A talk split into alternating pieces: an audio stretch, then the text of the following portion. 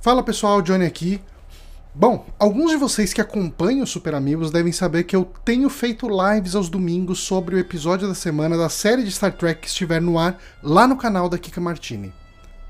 Para quem não conhece, a Kika produz conteúdo no YouTube há mais de 10 anos, além de já ter trabalhado no Voxel e no canal de TV Loading. Então, eu recomendo demais que vocês deem uma passada no canal dela e se inscrevam por lá.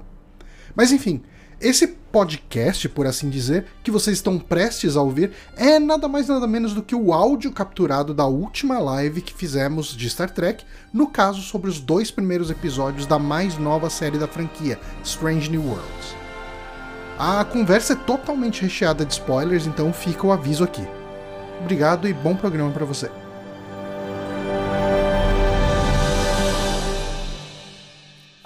Pessoal, boa noite, sejam muito bem-vindos à nossa live para falar desta série que eu mal conheço e já considero pacas, Star Trek Strange New Worlds. E junto comigo aqui, como sempre, desde o ano passado, falando de Discovery, está o Johnny. Oi, Johnny, tudo bom? Sim, tudo ótimo, né? Finalmente temos um Star Trek que Meu dá para gostar sem ressalvas. Que coisa maravilhosa! Ele é só bom e ponto. Exato. Só assiste e acha bom. Um episódio atrás do outro, bom. Bom, todo mundo é legal. Como não vou estar bem?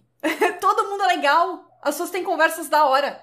é, é maravilhoso, é maravilhoso. Eu, eu até. É, agora eu quero ver. Eu tô preocupado como a gente vai render sem, sem poder reclamar da É verdade, agora vai ser a nossa, nossa um prova problema. de fogo, hein, Johnny? Aham. Porque agora falar mal é fácil. Nossa, bem fácil. Falar mal é fácil. Falar bem é que eu quero ver. Que vai ser isso mesmo. Eu achei muito engraçado, Johnny, que eu, quando assisti o primeiro episódio, eu assisti depois de você, né? A gente, uhum. nem, a gente não falou muito sobre, né? A gente guardou não, não. pra. A gente guardou pra live. Pra live. Mas eu achei muito legal, porque quando eu assisti, eu me senti sorrindo o tempo inteiro. Foi exatamente o que você me falou do primeiro episódio. Você falou, eu assisti é. com um sorriso no rosto o episódio inteiro. Não, nossa. E assim, eu vou além. O, é a primeira vez né, que a gente tem aquela vinheta uh, de Star Trek. Eu falo, ok, o negócio já começa com uma coisa uhum. nova, né? Porque a gente tem essa vinhetinha de DC, a vinhetinha de Marvel, uma vinhetinha de Star Wars e tal. Tava faltando uma vinhetinha de Star é, Trek. É verdade, verdade. Assim. E bacana, né? Uma Enterprise ali formando lá um, um, o Delta, né? Da. da enfim, da Federação? Starfleet, né, da Federação. Uh, e bonito, né? Bem bonitinho. Eu falei, não, tá, tá começando. Tá Sim, começando. é tudo coloridinho, né? Eu também achei bem legal, me chamou a atenção também. Uhum. Deixa eu dar boa noite pro pessoal. O Anderson já tá aí com a gente, o Adnei, o Alexandre, o João. Uh... Aí o João falou, finalmente um Star Trek, Star Trek. É, Bem tava isso, fazendo João. falta. E assim, de novo, né? Eu acho que isso é importante. Talvez tenha pessoas que estejam começando a, a ver as lives por essa, que é um novo Star Trek, né? Dá para acompanhar do começo. Uh, eu, eu não acho particularmente ruim a ideia de um Star Trek serial. Assim, é, eu acho que os problemas que eu tenho com o Discovery, eventualmente, eu acho que tem, tem sido cada vez menores os problemas que eu tenho com o Discovery, mas eles não estão relacionados a ser uma série uhum. serial, assim, de tipo, tudo fazer parte de uma grande história tá mais em detalhezinhos de escrita, aqui ali, uma coisinha ou outra que me incomoda, mas o fato de ser uhum. uma série grande que permeia vários episódios, isso não me incomoda, não. Não é esse o problema, né? Exatamente. Não, não. Uhum. O, o Adnei falou que a melhor coisa de Star Trek feita há muito tempo, 100% aprovado. Eu também eu concordo com. Assim, e o que eu acho da hora de Strange New Worlds é assim: a gente só viu dois episódios. Eu Sim. já tô sofrendo porque ela acaba logo, ela só vai ter eu, 10. Eu tô pensando a mesma coisa. eu tô sofrendo. Já, já, já acaba e a gente vai ficar órfão de Star Trek. É, eu já, tô, eu, já tô, eu já tô sofrendo porque ela acaba, mas para mim, ela, por enquanto, já é uma das séries mais legais, e não das séries novas, das séries. Sim, sim, sim. Eu acho que o Pike é um capitão tão carismático. Uhum. Tipo, em, detalhezinho, no jeito que ele fala, uhum. no jeito que ele dá, sabe? Tudo. É, é, é um personagem muito gostoso de acompanhar uhum. e de uhum. torcer por ele. É muito legal. E eu, eu não sei o quanto o, o quanto eles já tinham essa série planejada quando ele apareceu. Uh, quando eles apareceram, né? Parte daquela tripulação em Discovery. É, uhum. mas eu lembro que já em Discovery eu já gostei pra caramba do, do capitão, assim, daquele núcleo, né? Eu sim, lembro que eu já sim. tinha gostado. Não sei se eles já tinham planejado, se eles perceberam que a galera gostou e resolveram fazer uma série uh, com ele, mas por enquanto Apenas, apenas maravilhosa, apenas 100%, sem defeitos. Sim. Deixa eu ver aqui. A Anne também chegou aí. Uhum. Aliás, a Anne, o irmão dela, foi, chegou pra ela recomendando o canal. Falou pra ela, ó, oh, tem, tem o canal da Kika que fala de Star Trek. Ela falou... ah, juvenil. Mas gostei que o irmão dela indicou meu canal. Pô, maravilhoso, maravilhoso. Muito da hora.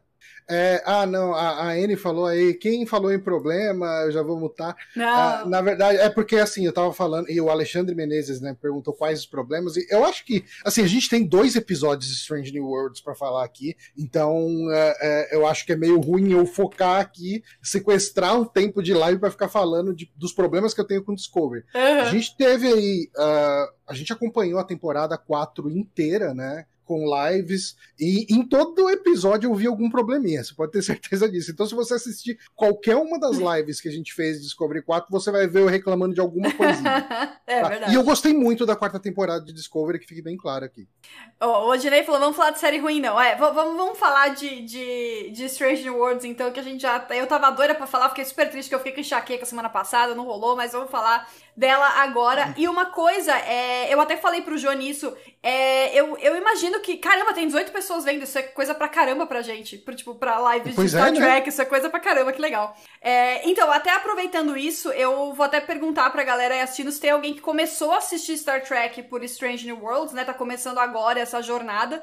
Porque eu imagino que tenha muita gente que tá chegando nela agora, porque teve muito marketing uh, uhum. de, de, da, da Paramount. Paramount e Plus. é a primeira uhum. temporada, né? Porque Discovery é a quarta temporada, né? Que saiu esse ano. Picard é a segunda e também é um personagem que já vem de muito tempo, muito outro é, Picard, dificilmente você vai começar Star Trek por Picard, né? É. Tipo, você precisa saber pelo menos alguma coisa de The Next Generation para assistir Picard e para ela ter algum apelo, né? Porque mesmo para quem assistiu The Next Generation, o apelo dela é meio limitado. É.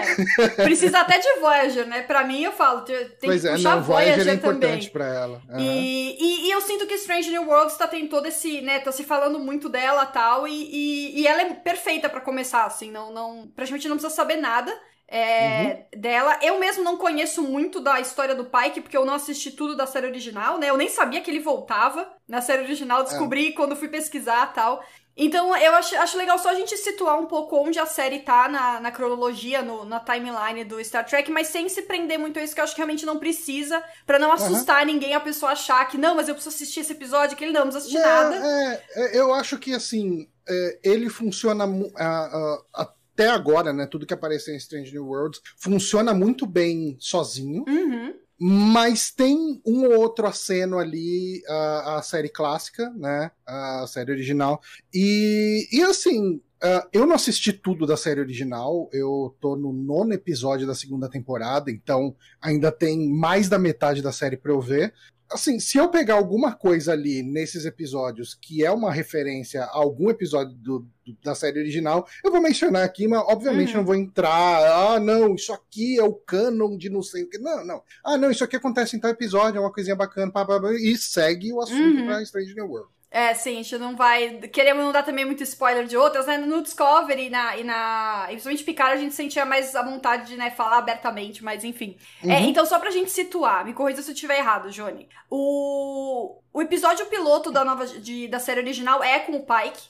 Sim. E ele é o, é o. De, dessa história que a gente tá vendo do Pike, ele, ele aconteceu antes de tudo isso. Antes de Discovery, inclusive. Né? Então a gente teve aquele episódio, que é o The Cage, que uhum. é o uhum. da, da, da série original. Parece que a data que acontece aquele episódio não, não, ela não é assim canonicamente declarado. O pessoal faz umas contas por conta de outros episódios, mas tudo indica que ele seria o primeiro momento que a gente vê o Pike.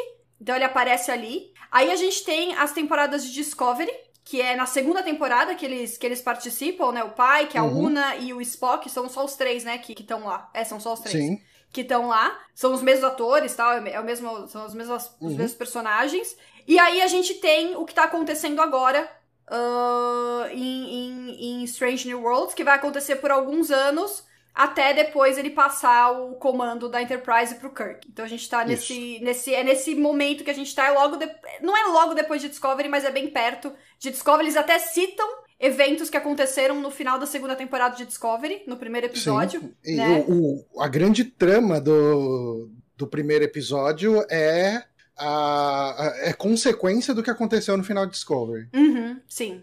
Uh, e aí a gente começa com o Capitão Pike que tá recluso depois de tudo que aconteceu, né? Ele claramente tá ali sem querer voltar pro trabalho, né? A Enterprise uhum. tá em manutenção tal, e ele também tá ali ermitão, cabelo comprido, todos nós na quarentena ali, o Capitão Pike, né? É. Vivendo é. a vida no campo. Uh... Essas são coisas que são estabelecidas no The Cage, por incrível que pareça. Que ah, tá. O, o bem, assim, a, a, primeiro, o primeiro diálogo que o, que o pai que tem com o doutor lá deles, esqueci o nome dele, mas enfim, uh, ele fala, ele tá meio que se questionando se ele quer continuar a ficar em Starfleet ou não. Daí ele falou que ele quer viver no, numa casa no campo, longe de tudo, ele tem dois cavalos e não sei o que. Então, é, é um pequeno diálogo que acontece no The Cage que tá ali no uhum. primeiro episódio de Strange New Worlds. Então, existe um, um, respeito à obra original ali também, né? Eu, eu achei. Eu fiquei quase com dó do Pike, porque no The Cage ele logo. É logo no começo do episódio que ele tá nesse dilema, né? Do que fazer, uhum. que ele, sei lá, não se sente muito pronto para ser capitão. É quase isso, né? Ele não sente que ele tá. É. que ele tá em, em, perfeitas condições de ser o capitão da Enterprise, da nave. E aí, nessa, nesse. Na, no primeiro episódio do Strange Worlds acontece a mesma coisa ele com o Spock, né?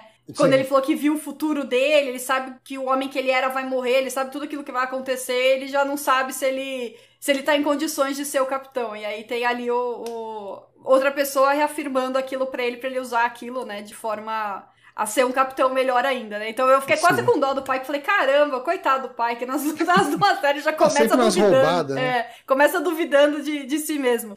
E aí até o Adnei tá falando aqui, né, que o pai que tava assistindo um filme clássico de ficção científica, né, que é O Dia em que a Terra Parou, é um filme de 1951. E eu achei interessante, assim, eu não conheci o filme, vou ser honesta, é, falhei é, um nessa parte eu não assisti esse. Eu já assisti muito filme velho em preto e branco. Uhum. Esse, particularmente, eu nunca vi. E eu achei muito interessante que a história do filme, né, O Dia em que a Terra Parou, que é um filme, só pra deixar claro, é um filme que existe no nosso mundo, né, ele é clássico no nosso mundo, é, no nosso universo. E, e é justamente, a, é, ele narra a visita de um alienígena à Terra e o esse alienígena faz um apelo para ter paz entre os povos do planeta. E eu achei muito legal que, no final das contas, é exatamente o que o Pike faz é com o planeta que ele episódio, visita. Né? É o tema, já tava uhum. ali na cara, desde o começo, qual seria o tema do episódio, né? Achei isso e bem uma legal. curiosidade, né, que esse filme é dirigido pelo Robert Wise, que ele dirigiu o Star Trek The Motion Picture, né? O, o filme de Star Trek de 1979. Ah, que da hora! É. Legal. Tá tudo relacionado. Tudo ligado. É, é na metalinguagem, é dentro do episódio, tudo amarrado. Coisa maravilhosa. Então, tem muita gente mandando, falando, escrevendo aqui no chat. Mas uhum. vamos lá, vamos lá. Senão a gente não consegue continuar, que a gente tem dois episódios para falar hoje. Uh, e aí a gente tem a missão, né? De, de, a gente. Ele recebe a visita de um, de um almirante. Que quando o almirante apareceu, eu falei, pô, já tem o um almirante sendo mala. É isso aí, isso aí que é Star Trek. E aí o, o Johnny complementou, né, que esse almirante ele não é um almirante que apareceu agora, né? No, nessa série, ele já vem da, do desenho, né? Se eu não me engano, é da, série, série animada. animada. E ele era um ator branco, né, Johnny? Você comentou. É, ele era um homem branco, de cabelo branco, né? Cabelo grisalho e tal. E daí, os fãs de Star Trek que gostam de ser enfim, gostam de arrumar qualquer polêmica para falar. Você viu a matéria que saiu na, na Fox essa semana? Que falou Os que. Os caras reclamando, ah, olha só, estão transformando Star Trek em coisa política. Ah, uma puta que pariu. Né? Eu vi, eu vi, o cara comentou assim: me diz que você nunca assistiu Star Trek sem me dizer que você nunca assistiu Star Trek. Exato. Mas enfim, o pessoal tem um grupinho, sempre tem aquele grupinho reclamando, ah, transformaram o cara em preto só pra fazer. Por favor, né? Era um personagem de, de um episódio do desenho animado e você vai segurar nisso para ficar reclamando. Cara, na boa, né? Ele nem existe. Ele nem existe é, de verdade. É, é, gente, então. E tem que avaliar é. a época, né? Naquela e época, assim... provavelmente colocar o Homem Negro seria demais, mas hoje em dia não é, então bora lá. E o roteirista é, do, do, do desenho comentou no Twitter, falou: pô, achei muito legal terem trazido de volta um personagem que eu criei há tanto tempo e apareceu só num episódio do desenho. E ali tem uma linha ali reclamando da cor do personagem. É, pois é, enfim. Temos esse almirante que já começa sendo mala ali, né? Eu, eu gosto. Os almirantes são sempre mala em Star Trek, né? Não, não, só, só, uhum. Ele só não é mala quando o almirante é a Janeway e o Picard, aí não é mala. É, e, e aí ele dá a missão, né? Ele fala, ó, a sua, a sua, a sua imediata, né? A number one, que é a Una. Eu não lembrava o nome dela, fiquei muito confusa, porque é. Una é um nome estranho, mas é Una. Não, é um nome bom para um number one, né? Una, é verdade. Una. Caramba, Jones já tá lá 2000 e 2400. é, ela foi pra uma missão de primeiro contato. Uhum. Uh, e ela não retornou, ninguém consegue contato. E aí ele. E o almirante fala: Ó, você vai liderar a missão para descobrir o que aconteceu e resgatar. E aqui já tem de novo uma homenagem, né, pra Enterprise, que a nave que ela estava chama The Archer.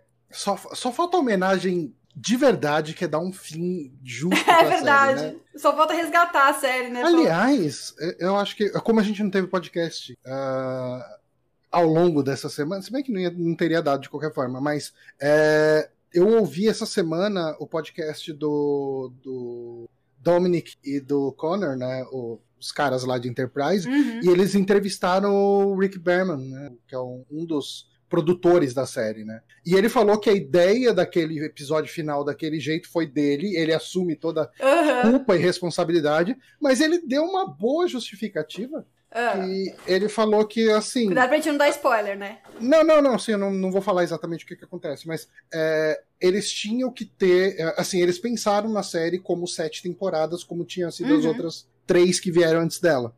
E quando chegaram e deram a notícia para eles, né, que os executivos cancelaram a Enterprise, faltavam oito episódios para terminar.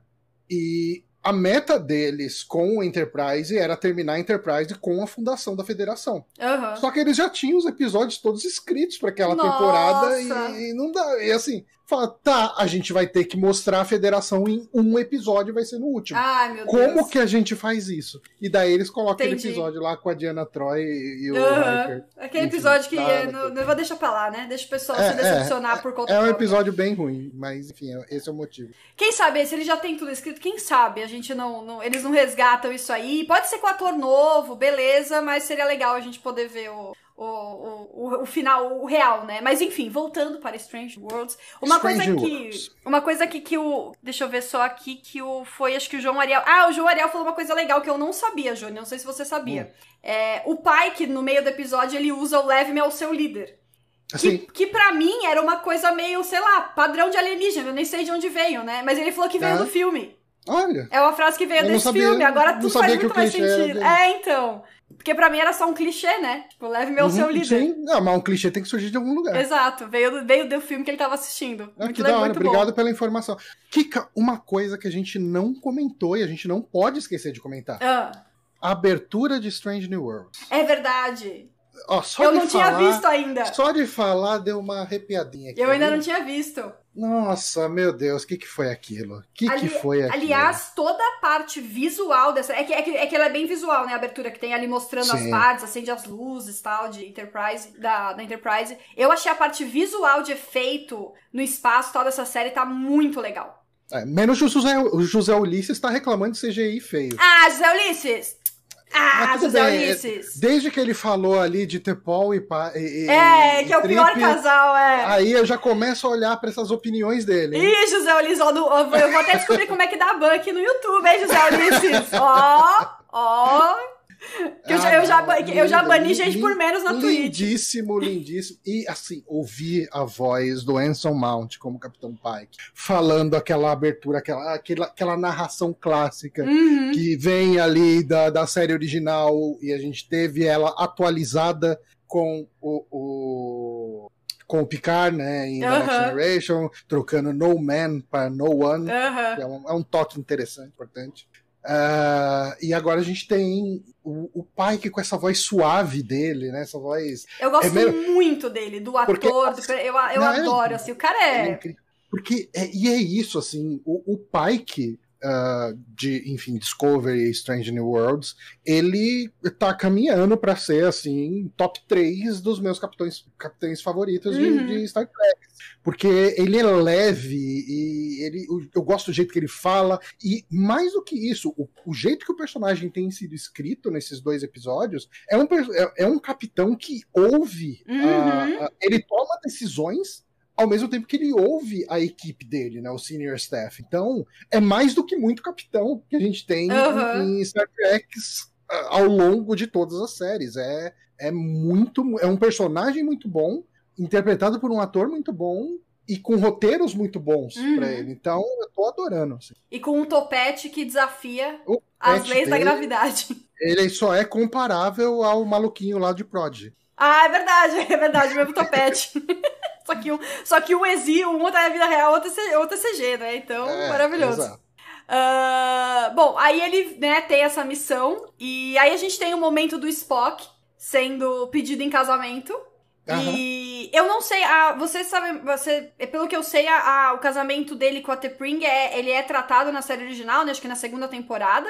Sim, é... o primeiro episódio da segunda temporada, que é o Amok Time. Ele é um dos episódios clássicos obrigatórios de Star Trek, né? Uhum. Tipo, quando alguém chega e fala. Quando você chega e fala na internet, nossa, eu tô achando Star Trek uma bosta, tipo, a série clássica. Aham. Alguém vai aparecer, mas você precisa assistir City on the Edge of Forever, você tem que assistir Amok Time. Tá, Esses são os episódios que o pessoal manda você assistir. É, eu não cheguei nele ainda. E é um episódio legal, né? É o episódio que o Kirk e o Spock lutam, né? E, Ah, tipo, tá. o principal disso é, é esse evento, mas o evento é desencadeado por conta do casamento do Spock com essa, com essa garota aí, né? E A a, uma, uma pergunta, a T'Pring, ela é meio humana também?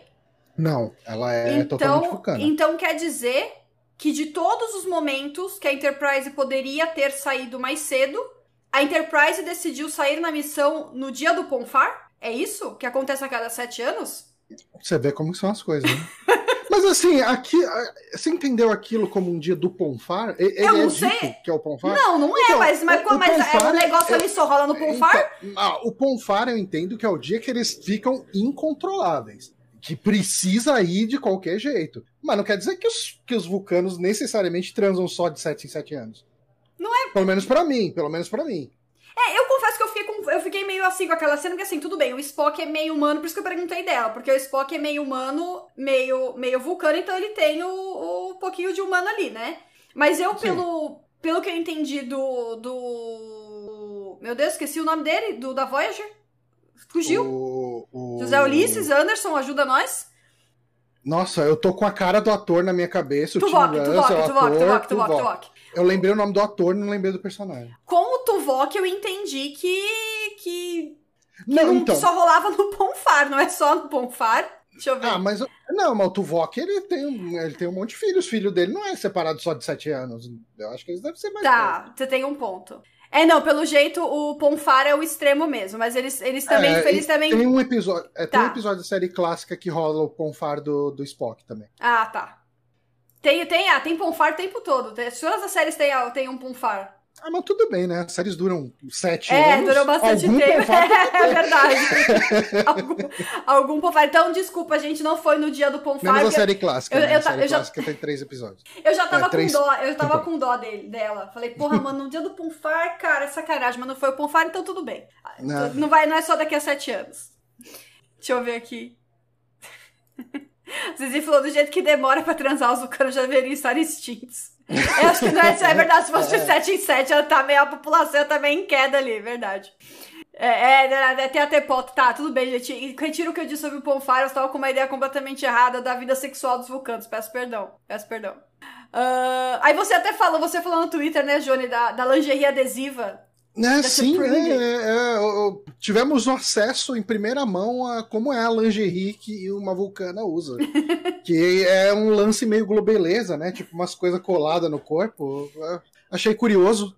Mas já é mais moderno. É- é- acho que eles pararam de usar com o tempo, porque a, a Tepol. A Tepol, lingerie não, não existe, né? Ah, a Tepol ali é. Bom. A Tepol nem 2000, precisa, né, cara? Se ela comer uma azeitona, ela rasga o uniforme. É verdade, é verdade. A Tepol é. A Anne falando, inclusive o Spock é sex symbol. Vamos Spock- falar sobre isso. Vamos é, falar sobre isso. Vamos falar sobre isso. Ah, bom, aí a gente tem o, o, o Chief Kyle, a gente tem um Chief nessa temporada que fica lá no, no transporte. Gosto de Chiefs, Uhum. porque eu lembro do, do O'Brien, né? Que era o Chief. O'Brien.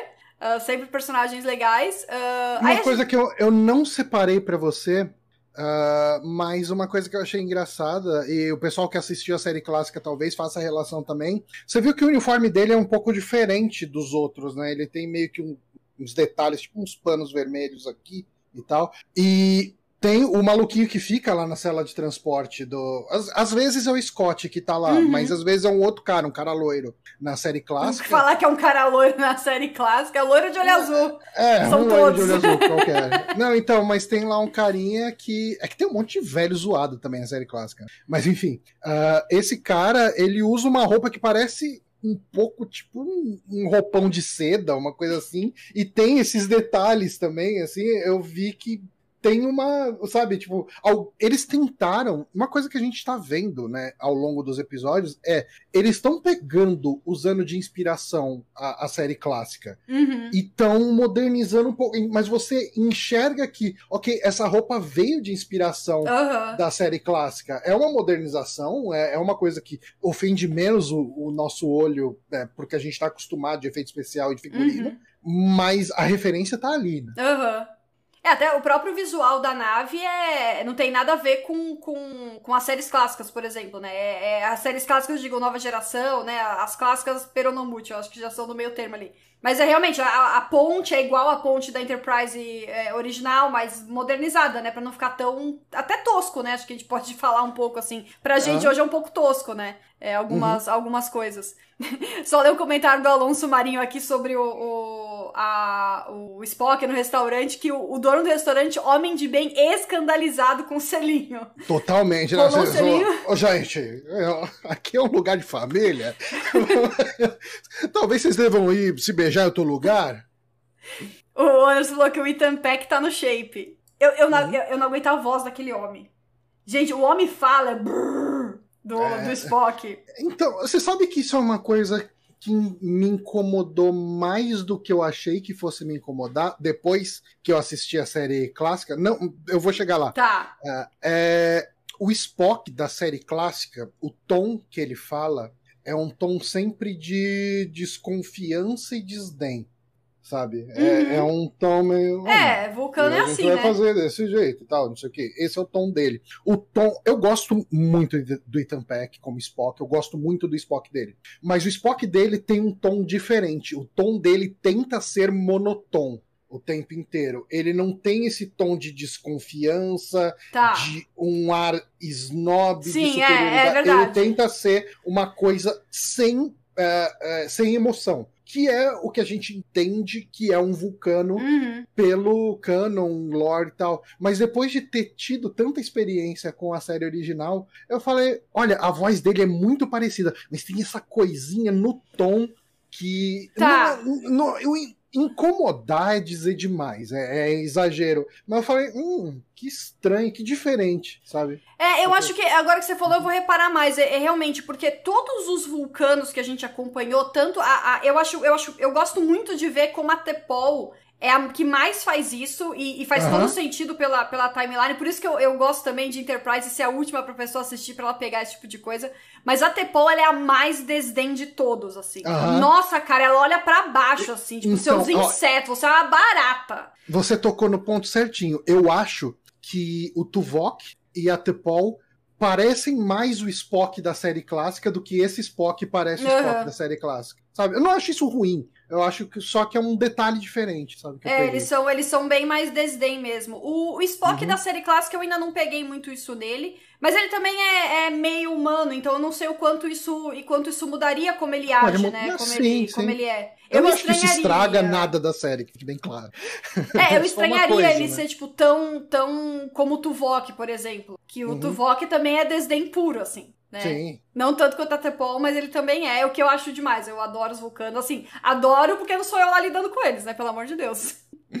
O, a Tatiane falou que ele ainda precisa envelhecer e viver as mesmas coisas para chegar naquele, naquele Spock um pouco mais. Cínico, talvez. É, o Spock que você tá esperando ainda não é o mesmo, tem um ponto. A própria Uhura também, né? A gente vai falar bastante dela no segundo episódio também. É ah, outra coisa. A, a, a Uhura de Strange New Worlds é uma personagem. É, é verdade. A, vamos... da série clássica, nem tanto. É, vamos, vamos falar sobre isso. Mas continuando esse episódio aqui, vamos lá. Uh, bom, a gente tem aí alguns, alguns momentos, né, que o Spock menciona a Michael, né, falando que ele sente falta dela e, uhum. e tal, para relembrar ali o, um pouco de Discovery. Uh, a gente conhece a. Eu não sei. É lá. Lan? Estão falando Lan o nome dela? Lan, é, né? É, Lan. É, é, o pessoal acha que chama Lan direto. Lan, né? né? Lan. Que ela tá como primeira oficial interina, né? Porque a primeira uhum. oficial. Real oficial é a que tá sumida e tá indo atrás. E... e uma coisa que eu achei muito boa que a série fez é te dar um episódio da Lan no, no primeiro episódio, ele é, ele é, um episódio onde ela é muito importante, você uhum. tem um passado dela exposto ali um pouquinho e tal, e logo no, no episódio seguinte você dá um episódio para Ortegas, porque de cara eu fiquei muito confuso em quem era quem, Uh, não sabia quem era quem das personagens, porque as duas estão com a mesma cor de uniforme. O corte de cabelo você pode argumentar que lembra um pouco, porque ele tem aquele tá, side cut um pouquinho. Tá, é, o jeito Logo de... que eu bati o olho, eu, eu falei, tá, mas essa é a piloto, essa é a, a segurança. Qual das duas que é? Não sei o quê. Segundo episódio, não, é um episódio. Tá aqui, a Ortegas vai ser importante pra caramba nesse uhum. episódio. Pá, beleza, já sei quem é, quem é cada uma das duas. Uhum. Eu não vou confundir mais. E assim, a gente. Acho que foi até o Anderson que comentou no comentou, e acho que todo mundo tá pensando isso, dois episódios de Strange New Worlds, eu conheço muito mais personagens do que em quatro temporadas de Discovery. Pois é, cara, Discovery demorou demais pra, dar uma explorada na galera, né? Uh, e aí ele entra na ponte, né? Conhece a Alan, a gente tem Ortegas, que é a piloto, tem uma, uma tenente de operações que não tem, que não, não dão o um nome para ela, acho que ela nem volta depois do segundo episódio, né? Tem uhum. a Uhura, que é a pessoa mais fofa do planeta, Uhura muito fofa. E, e, eu achei muito legal, eu não sei se foi algo que você reparou, eu reparei, talvez as meninas que estão, que estão aqui na live também tenham reparado, mas que a ponte é quase só mulher. Eu achei isso muito eu legal. Não, não cheguei a reparar. No primeiro episódio falando, é só ele e o Spock. Uhum. De, de homem. É a, a pilota é mulher, a comunicação é mulher, a, a, tenente que tá, acho que na parte de segurança, né, que é a primeira oficial, a Lan também é mulher, é, é todo mundo mulher, acho que é só ele e o Spock de, uhum. de homem na, na ponte. E eu achei isso legal, me chamou a atenção, achei, achei ah, da bem, hora. Bem bacana, bem bacana. Aí, ó, a Anne, a, Anne, a Anne reparou, a Tatiane reparou, a Zizi também Ah, não, estão botando política no meio Star Trek, que terrível. Tem muitas mulheres, gente. Que horror. Uh, e, e aí, bom, achei isso muito legal. E a gente teve a frase do capitão, né? Qual que ele usa para dar o, o, bora lá. Em inglês é hit it, hit it. Hit it. Hit it, obrigada. Ficou muito melhor quando você falou.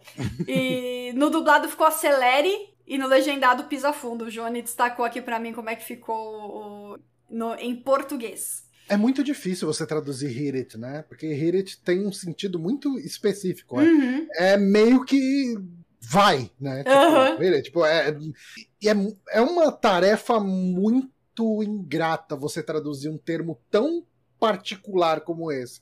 Cara, acelere pisa fundo, eu acho que tem ah, quase que o mesmo tom sim. E, e beleza. Uh, bom, aí eles chegam no planeta, né? E aí tem a discussão ali do, do que fazer chegando naquele planeta. Se é uma postura defensiva e tudo mais, tem aquela discussão entre o Spock e a Lan. E, e aí foi até o que você falou, né? Que o, o pai, que ele, ele. Nesse momento a gente já viu que ele é muito de ouvir todo mundo, assim. Aham. Ele, ele pega a sugestão dela, mesmo sem entender por quê. Tipo, ela falou para ele que, capitão, isso tá muito esquisito, vamos, vamos uhum. ficar na defensiva. E ele aceita na hora, sem, sem questionar por quê. E no final era a, a decisão certa, né? Porque eles foram. Sim. Porque o Spock chega a falar para ele, não, isso aí pode ser visto como um ato agressivo, né? A gente ligar os escudos. Capitão, tá muito estranho isso aqui. Ela é a oficial de segurança, não é Spock. Uhum, é. Então, tá, liga o escudo. Tipo, é um. Se fosse qualquer outra série, o capitão ia ouvir o co-protagonista. É, uhum, é né? verdade. E aí não, tipo, ela é oficial de segurança, eu vou ligar conforme o oficial de segurança está recomendando. E aí veio momentos que eu estava com muitas saudades, que são reuniões na sala de conferência para falar sobre o problema recém-descoberto e como vamos fazer para resolvê-lo. Adorei. Ah, é Star Trek. É, é a gente está tendo Star Trek de novo. Maravilhoso. E, bom, eles descobrem que, na verdade, o pessoal lá do, do, planeta que teoricamente estaria pronto para o primeiro contato, né? Que eles ficam monitorando e quando a, a, a, a civilização tá no momento ali de fazer o seu primeiro motor de dobra e viajar no, no, pelo espaço, eles entram em contato com, com a federação, vai até o, esse planeta se apresentar e convidar a fazer parte da, da federação. Uhum. E, e eles descobrem que, na verdade, o que eles construíram, a, o sinal que eles pegaram de dobra não era um motor de dobra, era uma bomba, bomba de, dobra. de dobra.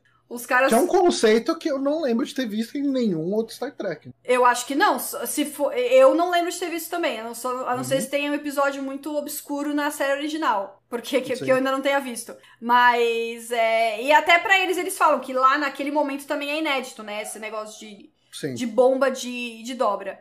E, e aí eu achei legal, né, que, que o, eles estão falando do primeiro contato e o Spock fala, não, você sabe muito bem que os vulcanos inventaram o primeiro contato.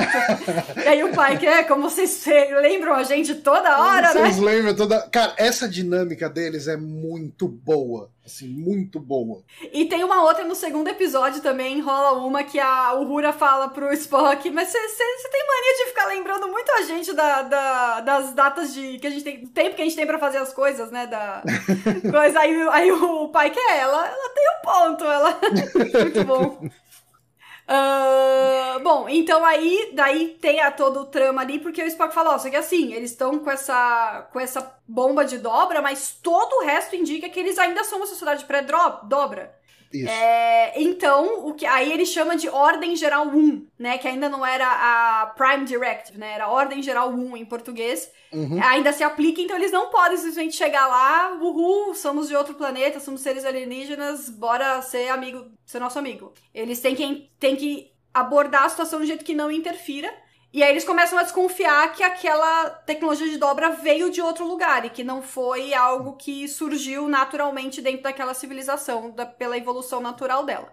Sim. O é. Vitor Domiciano aqui no chat ele comentou que acho que tem episódio na série clássica de transformar o motor de dobra da Enterprise em bomba caso, caso desse merda. Uh, no que sequestram a nave os seres começam a ter sentimentos. É, tá, então, você usar um negócio como bomba, a gente vê em várias séries, né? Tipo, você chegar e ligar a autodestruição e você uhum. sabe o impacto que o, a destruição do motor de dobra tem, a gente vê em vários lugares. Mas a gente nunca viu uma bomba ser confeccionada como uma bomba de é, dobra. É, que né? não serve para mais nada, uhum. né? Tipo, o uso é. primário dela é ser uma bomba, né? Uhum. O Jefferson chegou aí na live também, falou que fez questão de correr para chegar em casa para ver, porque ele ficou tão empolgado com a série que não podia faltar. Todos nós, Jefferson, todos nós. Tá todo mundo aqui na empolgação pura. O, o Gabriel falou que o Spock é pontual, deadline é com ele mesmo. Ah, isso aí. Eu, eu me senti um pouco atacada pessoalmente pela Uhura nessa parte, porque eu estou no momento trabalhando como produtora de games e o meu trabalho é basicamente cobrar cobrar entrega das pessoas. Aí eu me sinto meio. Alguém tem que fazer esse trabalho ingrato. Me senti meio atacado, Uhura. Uh, bom, aí a gente tem um comentário aqui do Adnei Pereira, que também é o próximo momento, que é uh, da nova enfermeira, Chapel, que é incrível, manipulando DNA, criando disfarce. Eu amei esta personagem Nossa, com todas as minhas forças. Eu acho que de todos os personagens, a que mais precisava ter um glow up, né? Ter uma uhum. evolução é a enfermeira Chapel, porque se você for olhar ela nos episódios da série clássica e até nos poucos filmes que assisti onde ela aparece, ela é a coadjuvante da coadjuvante da coadjuvante, sabe? Tipo, é, e ela é representada daquele jeito que só os anos 60 sabem representar uma mulher, de um jeito extremamente machista, sabe? Ela é, é descartada, ela é maltratada por todo mundo, pelo Kirk, pelo McCoy, sabe? É muito zoado. E assim, aqui, essa chapéu, ela é, ela é engraçada, ela é, é sarcástica, ela é ácida, uhum. ela, é, é, ela é uma personagem que eu me apaixonei na primeira cena. Sabe? Eu falei, caralho, que, que legal. Me dá mais dessa personagem. Uhum. Por favor, eu quero um episódio. De... Tem que ter um ah, episódio dessa temporada dela. Com certeza. Precisa, sabe? Eu achei maravilhoso. E eu achei legal porque tem uma, uma interação muito rápida dela com a, com a Lan, que a, a Lan fala pra ela, ah, então você faz disfarces? E ela, e ela retruca, ah, então você lidera um foguete espacial, se é pra gente ser simplista aqui, né? se é pra ser simplista, assim. E eu acho, eu, eu, eu gosto muito dessas, desses, dessas oportunidades que eles estão dando pros personagens, porque nesse diálogo durou, sei lá, cinco segundos. Você já entende tanto das duas mas tanto de quem elas são, tanto a Lan quanto a Chapel, assim, aquilo já entrega demais a personalidade delas. Uhum. E, é, e é um com, com duas frases, assim, duas frases. Isso é que é o roteiro bom, entendeu? Tipo, Sim. com nada, você já entrega tanto, sabe? E, e eu amei ela, e depois a cena dela ah, correndo atrás do que cara. A mostra um umbigo, né? A roupa que ela vai pra festinha do pai que mostra um umbigo. É mesmo? Nem reparei, era um cropped? uh, e deixa eu ver aqui. Ah, que a, é aquela. A Tatiana, ah, é porque a Tatiane falou que nenhuma. Nenhuma das tripulantes usa uma saia que mostra o útero. Ah, não, verdade. E aí só. Mas aí a, a, não era o uniforme, era a roupa que ela quis usar ali, tá roupa tá de casual. boa. É, casual. E, e a gente teve uma, uma benga também nessa cena, né? Que acabou ficando super apagado pela Chapel, assim, de certa forma. Sim. O personagem. Mas, mas, mas de novo, é, é um personagem que as poucas frases que ele tem. Isso é uma coisa muito boa dessa série. É, eles chegaram e a gente começa aí nesse primeiro episódio, mas os personagens é assim, é o pai que voltando para a ponte de comando e ele já era um capitão. Uhum. Então, ele encontra pessoas que já trabalharam com ele. Então, assim, a, a relação dele com o Benga é, é uma relação que já vem de antes, eles se conhecem, eles, se, uhum. eles dão um abraço de amigos que não se uhum. há muito tempo e tal, e você entende que existe uma relação ali. Ao mesmo tempo que a conversa da, da, da Chapel com o Mbenga também mostra que eles já estão juntos há mais missões, uhum. que eles já uhum. fizeram coisas juntos. Então, ele te. Assim, você não precisa colocar todos os personagens se conhecendo no primeiro episódio. Uhum, é. Então, você mostra que já tem um histórico entre eles. E é legal isso. Uhum. Você não precisa fazer diálogo, ficar fazendo flashback, diálogo mega expositivo. Você mostra que existe uma relação lá em diálogo e na forma como eles se tratam pessoalmente. E eu acho que isso funciona. É, e no. O, o João Ariel tá falando da quinta série que não pode ouvir um Mbenga. É, uhum. Mas e, eles estão deixando na legenda como Mabenga. Tudo junto. Mabenga. Não sei se só. ajuda tanto. É, dá uma disfarçada, né? É. Dá uma disfarçada, mas. É, até o personagem não apareceu no segundo episódio, né? Eu, eu sei que eu estranhei, mas não é incomum, né? O, uhum. Não aparecer. Mas acho que o todo o, o, destaque dessa cena foi tanto a Chapel, né? Do aquele jeito super doido dela, assim. E também a Lan, que não aceita os sedativos, né? E, e como Sim. o pai que reage a isso, né? Que ele senta do lado dela, pergunta, conversa, tal, né? Ali. E aí ela até pergunta, você tá dando uma ordem? Que é meio um negócio uhum. meio clássico também de Star Trek, né? É uma ordem ou, ou, você tá só me dando um conselho? É, né? é uma ordem ou um conselho? É um conselho, então manda ver aí sem sedativo mesmo. E a gente começa também a entender um pouco mais que a personagem tem alguns. Tem algumas questões aí, né? Alguma coisa aconteceu para ela, para ela ter esse quase pavor de sedativo, né? De preferir sentir a dor do que os sedativos. E a gente O Adnei descobre... tá falando que a gente tá esquecendo do, do Andoriano, mas Andoriano calma, é a gente segundo. nem chegou lá e não é Andoriano, né? É um é... Ainar. É diferente. É, mas é no segundo, é segundo episódio só. É o segundo episódio, a gente vai chegar lá. Chegaremos, chegaremos. Uh, bom, aí eles chegam no planeta, né? Disfarçados lá, disfarçados não, com o seu DNA já né, modificado, né? Senão a Chap vai aparecer aqui pra me dar um tapa. É, eles chegam lá, eu, eu confesso que eu teve a piada do Spock sem calça. E eu fiquei hum. na dúvida se ele tava sem calça mesmo ou se era só um shorts e ele não conhecia o conceito de shorts. Eu acho que, assim, ele deve conhecer o conceito de short mas ele não entendeu que. Quer dizer, não é que ele não entendeu, ele não gostou de ter sido sorteado com um uniforme que tinha um short, que é uma coisa que a gente vê outras pessoas ali daquele, daquela raça usando, né? Então, é, é só porque ele não tava. É, não fica confortável mostrando as perninhas. E aí tem o um momento, né? Eles, eles é, deixam dois, dois cientistas lá inconscientes, né? Pra poder entrar no lugar onde eles estão pegando o sinal de, de dobra. E, e aí a Lan dá aquela ideia meio louca de mandar os caras pra nave e eles ficarem ali. E de novo o Spock fala assim: Amiga, é, você tem certeza disso? e, e, de novo o pai que fala, não, beleza, vamos lá, a ideia dela tal. E aí tem a cena que é super divertida, que os cara, o cara acordando e a Chapel correndo atrás dele igual uma louca pela nave, tipo, ela se divertindo horrores. Uhum. Com a tarefa de procurar o cara. Alguém até falou qual era o nome do código. Era escorpião alguma coisa? Era escorpião 7? Escorpião 5, 7, sei lá, uma coisa assim. Algu alguém falou aqui no, no chat. Qual escorpião era o... 7. Escorpião é 7. É, foi a Annie que falou, escorpião 7. E, e aí tem um momento que, se eu não me engano, é um momento super fanservice, né, da, da, da série. Que é quando ela se teletransporta para dentro da ponte, né? Dá o um negócio lá no cara pra ele ficar inconsciente e se apresenta pra, pra Uhura. Uhum. Porque pelo que eu entendi, o pessoal que assistiu toda a série original vai me corrigir se eu estiver errada. Pelo que eu entendi, a Uhura e a Chapel, elas estiveram na série original, na Enterprise, mas elas nunca interagiram uma com a outra, se eu não me engano. Ah, nunca tinha notado eu. Acho, eu acho que tem isso, porque eu lembro que quando anunciaram que a Chapel ia estar na série, muita gente falou isso, e acho que até na apresentação eles falaram, ah, e sim, as duas vão interagir uma com a outra, vão se conhecer. Então, e as duas se apresentam, né? Fala, ah, Uhura, Chapel, tal, tipo, mó amiga, assim, tipo, ah, tem um cara aqui desmaiado e, e, e, inconsciente, mas eu sou Chapel, e você? E, e é uma, essa cena inteira ela é muito legal, porque o cara tá fugindo ali, né, pelos corredores uhum. da Enterprise, ele acaba entrando no elevador, né?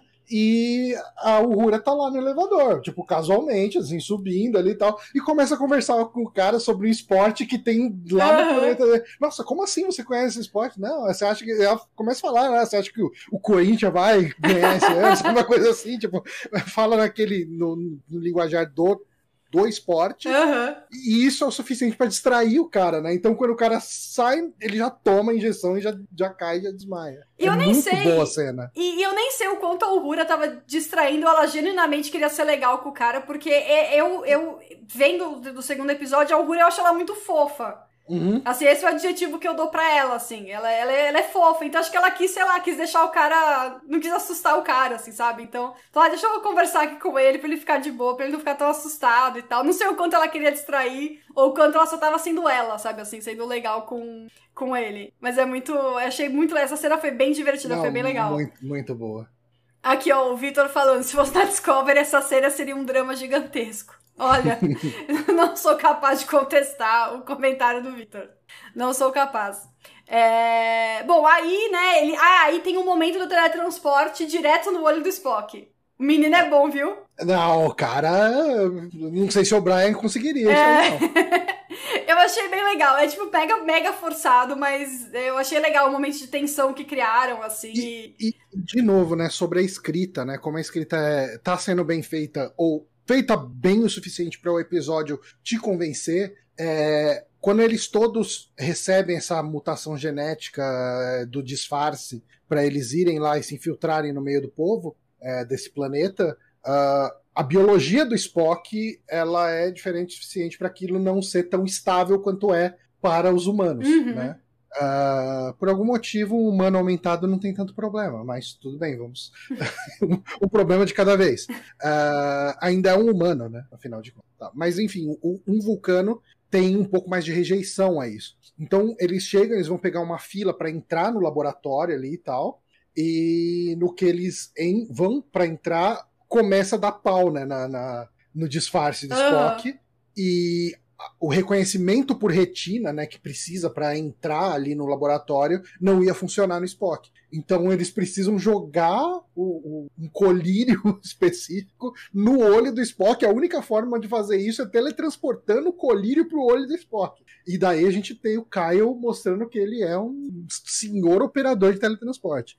E aqui, quem foi? Ah, a Zizi falou meio forçado, meio brincando, ela falou aqui, né? É, ah, onde foi parar o frasquinho? É. Não, mas eu acho que ele, ele, ele teletransportou só o líquido. Só o líquido. Não, foi o frasquinho não, foi só o líquido e pá, ali no olho do Spock na hora que, que, que precisava. Achei, achei legal. Achei... A Tatiane falou aí, né? Ah, claramente sabemos porque o roteiro de Picard ficou capengando. Colocaram todo mundo para trabalhar em Strange Worlds. Salvo engano, o cara que dirigiu o último episódio de Picard é o mesmo cara que dirigiu o primeiro episódio de Strange New Worlds. É, é, mas preciso não, confirmar esse, isso. É, tipo, mas esse tipo de coisa é mais de roteiro, acho que do que de direção, né? Pode ser. Esse tipo de coisa. Mas assim, o último episódio de Picard foi bom. É, verdade, não, tem, tem essa, não, tem essa. tem essa. A Zizi falou da mulher no elevador dando mole pro Pike. Pô, eu daria mole pro Pike também, no é, elevador. Até eu, gente. Uh, deixa eu, peraí, deixa eu pegar aqui a minha, a minha, aqui na... Ah, sim, aí, aí eles encontram, né, eles conseguem, uh, eles enco... Eu tinha outra coisa pra falar, eu já esqueci aqui o que que era. Enfim, eles passam, aí eles encontram a Una e o resto da, da tripulação dela, né, uhum. uh, e aí que eles... Diz... Ah, não, aí tem, uma, aí tem um momento bem legal que é... Nele, ela tá meio mancando, meio mal, e aí eles. E aí o Spock fala, né? Ah, nossa, que, que bom, o caminho tá livre. E aí ela fala, Spock, não, você não amaldiçoa a gente. Aí ele começa a falar, não, não tem lógica nenhuma isso. Ah, aí pá, abre o elevador e sai um monte de cara. Isso é muito, é muito maravilhoso. Bom. É muito bom. E... É muito autoconsciente, né? Tipo, dos tropes de, de track. Sim, é, sim. É, é muito bom isso.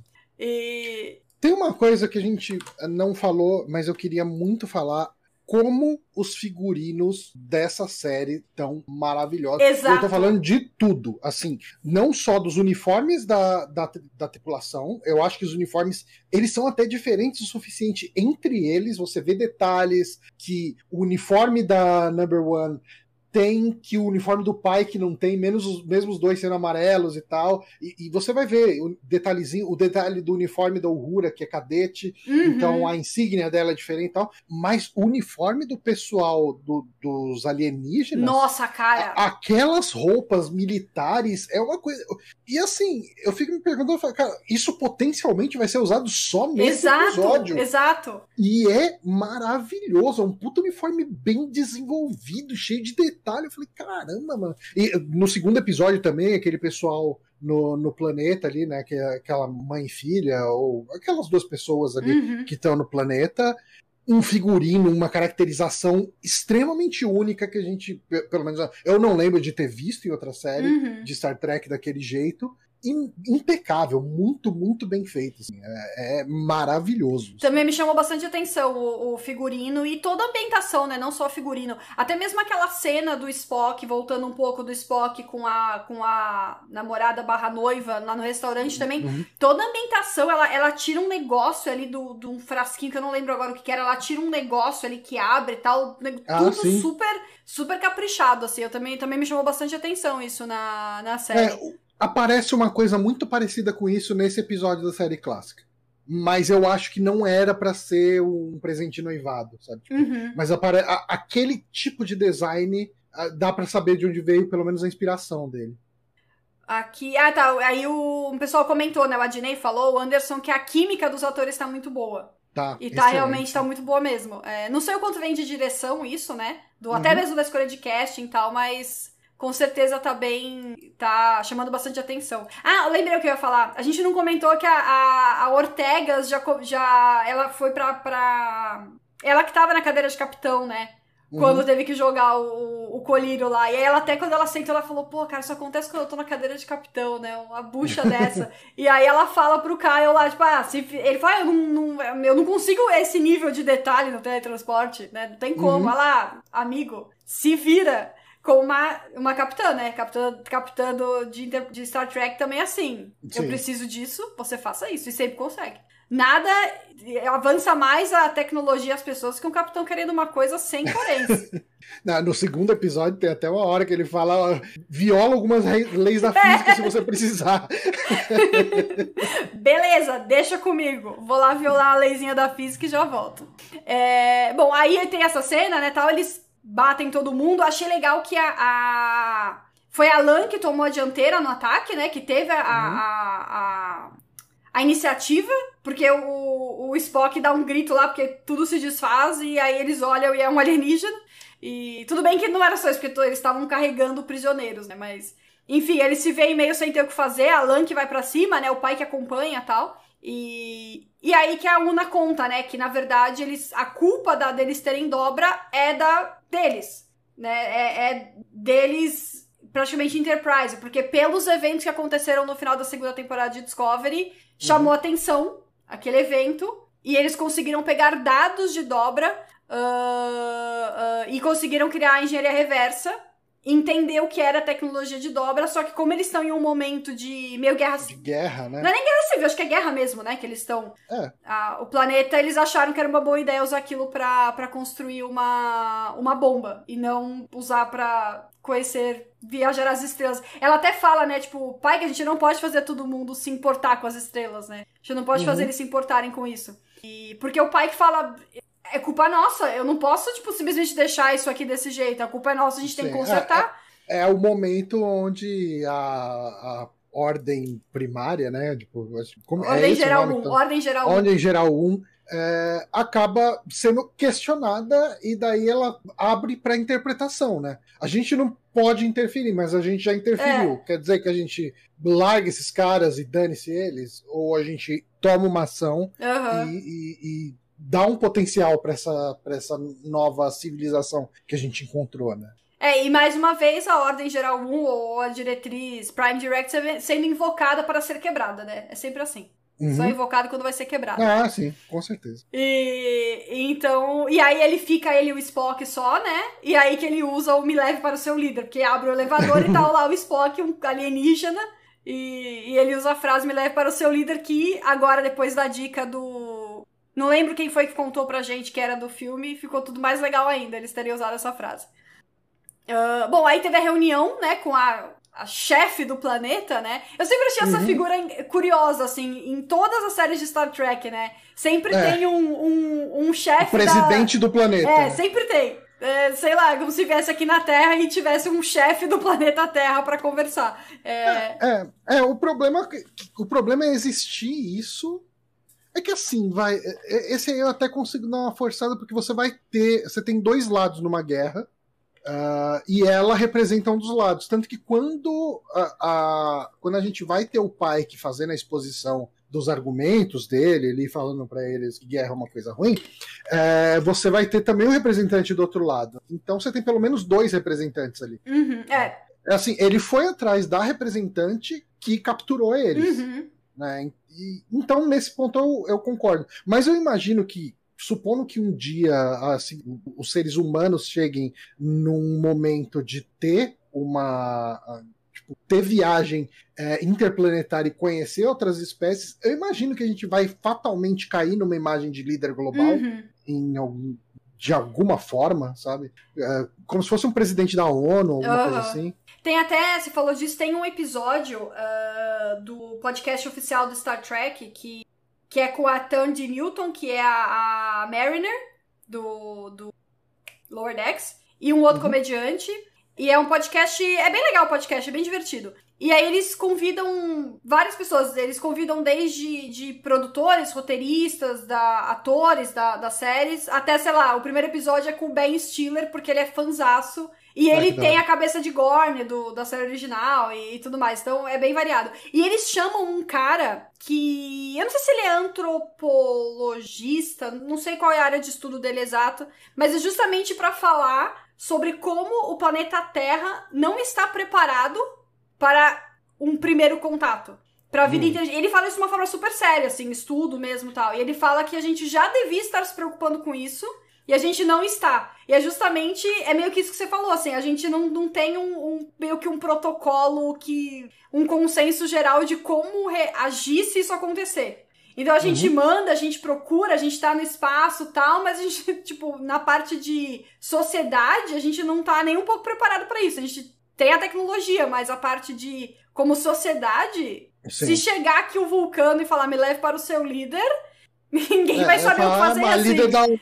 É, tipo, não tem protocolo, não tem nada, assim. É, é um episódio bem interessante. É, é, legal porque ele trata isso, parece uma questão distante, né? Mas uhum. ele trata, trata isso de uma forma super séria, é bem, é bem interessante. Eu acho.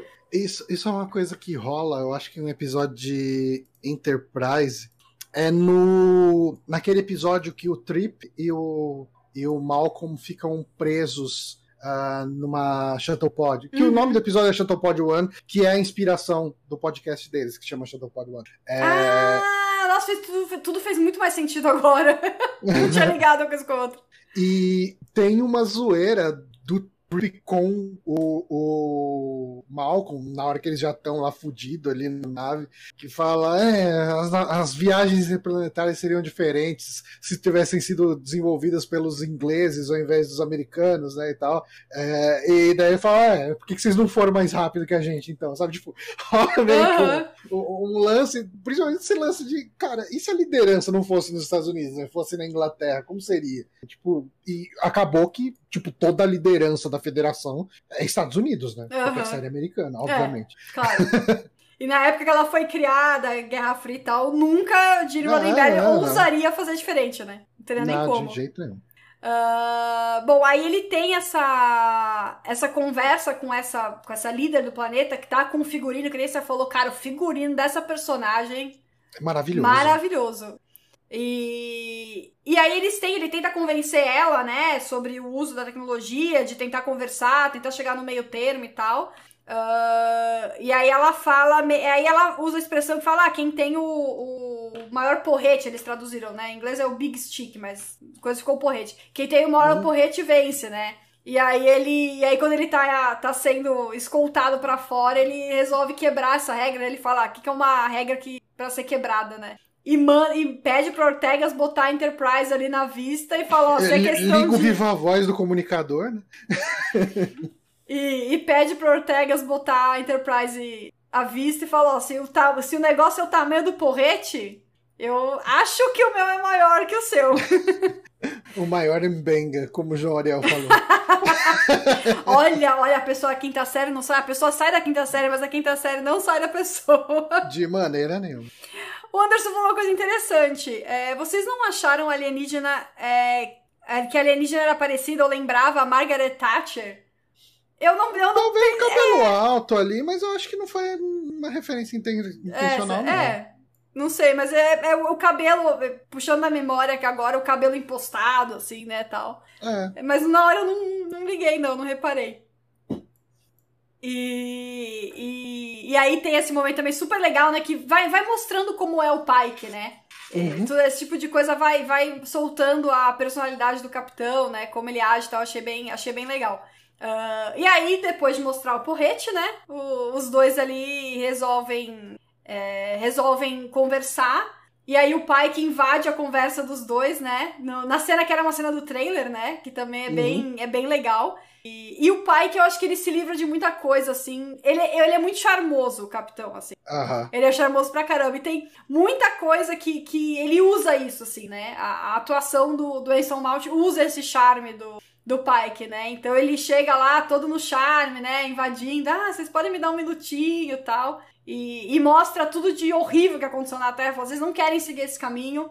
É, cê, cê, vamos vocês já, vocês já pularam etapas, o negócio já, já foi aqui, então vamos entrar na federação e, e, seguir um futuro melhor, né? Vamos pular essa etapa de guerra. Vocês não vão sofrer igual a gente sofreu para chegar no caminho certo. Sim. E me dá a entender pela montagem que tem depois que o, eles aceitaram, entraram na federação, né? Porque aí mostra eles estudando algumas coisas Sim, e tal, é, né? Estudando anatomia de vulcano e tal. É, é uma cena sutil, né? Uma edição, um corte tal, é bacana. E que bom que lá na federação tem espaço para um editor de vídeo, né?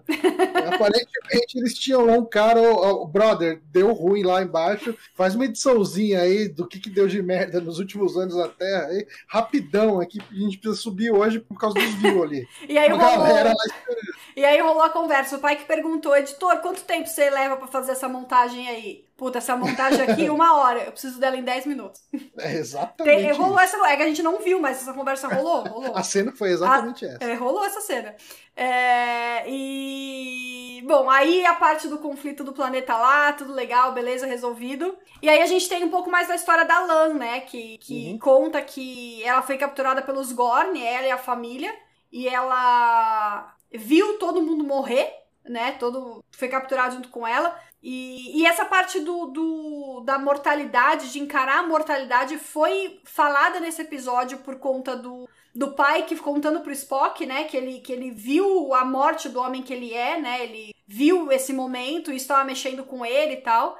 E aí a Lan trazendo esse assunto de volta, né? Isso até é citado no segundo episódio também com a Uhura um pouco, né? Uhum. Essa coisa de você ter noção da sua mortalidade, né? Você ficar cara a cara com o fato de que você é mortal.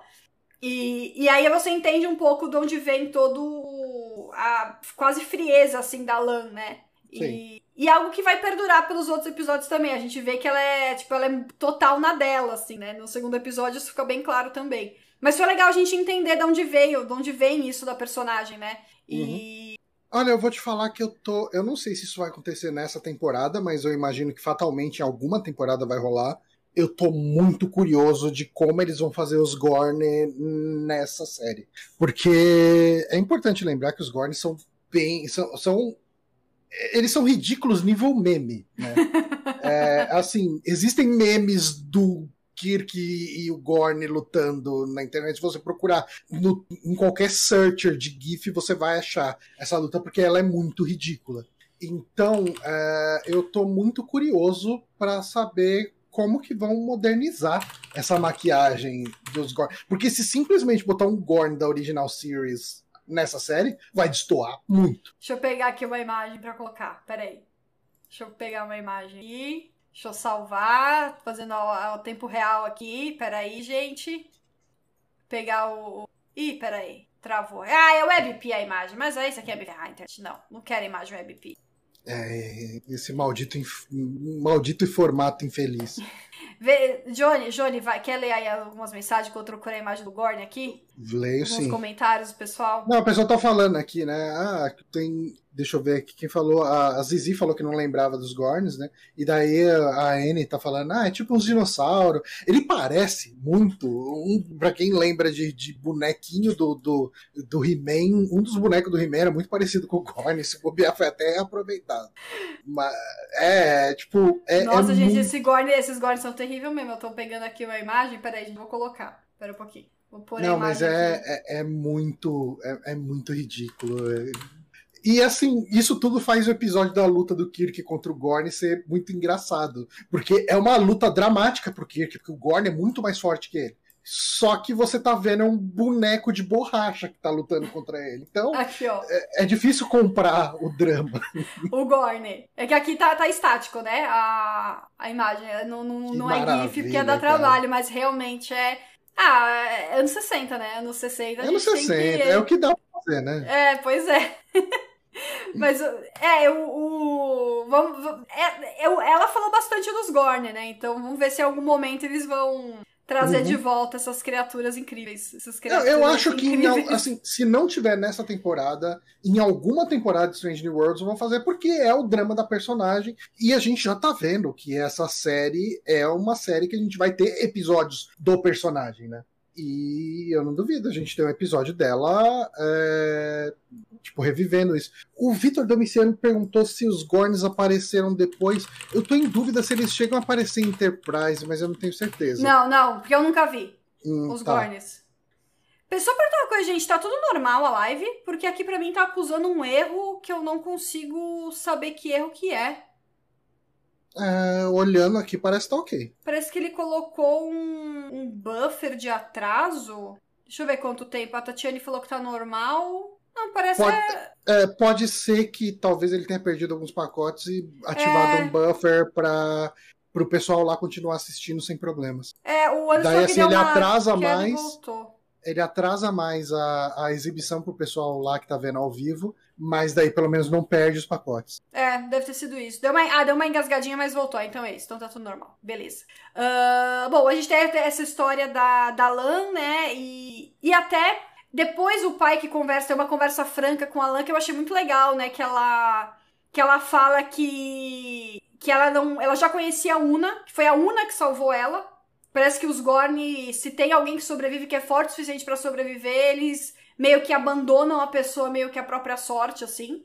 E, e, foi a Una que salvou ela. A Una encontrou ela quando a Una era só um cadete, então ela já conhecia. Só que ela não uhum. contou isso pro pai, que porque ela tinha receio que, que o pai que não faz, pô, você conhece, tem uma relação pessoal com ela, você não vai dar certo na missão.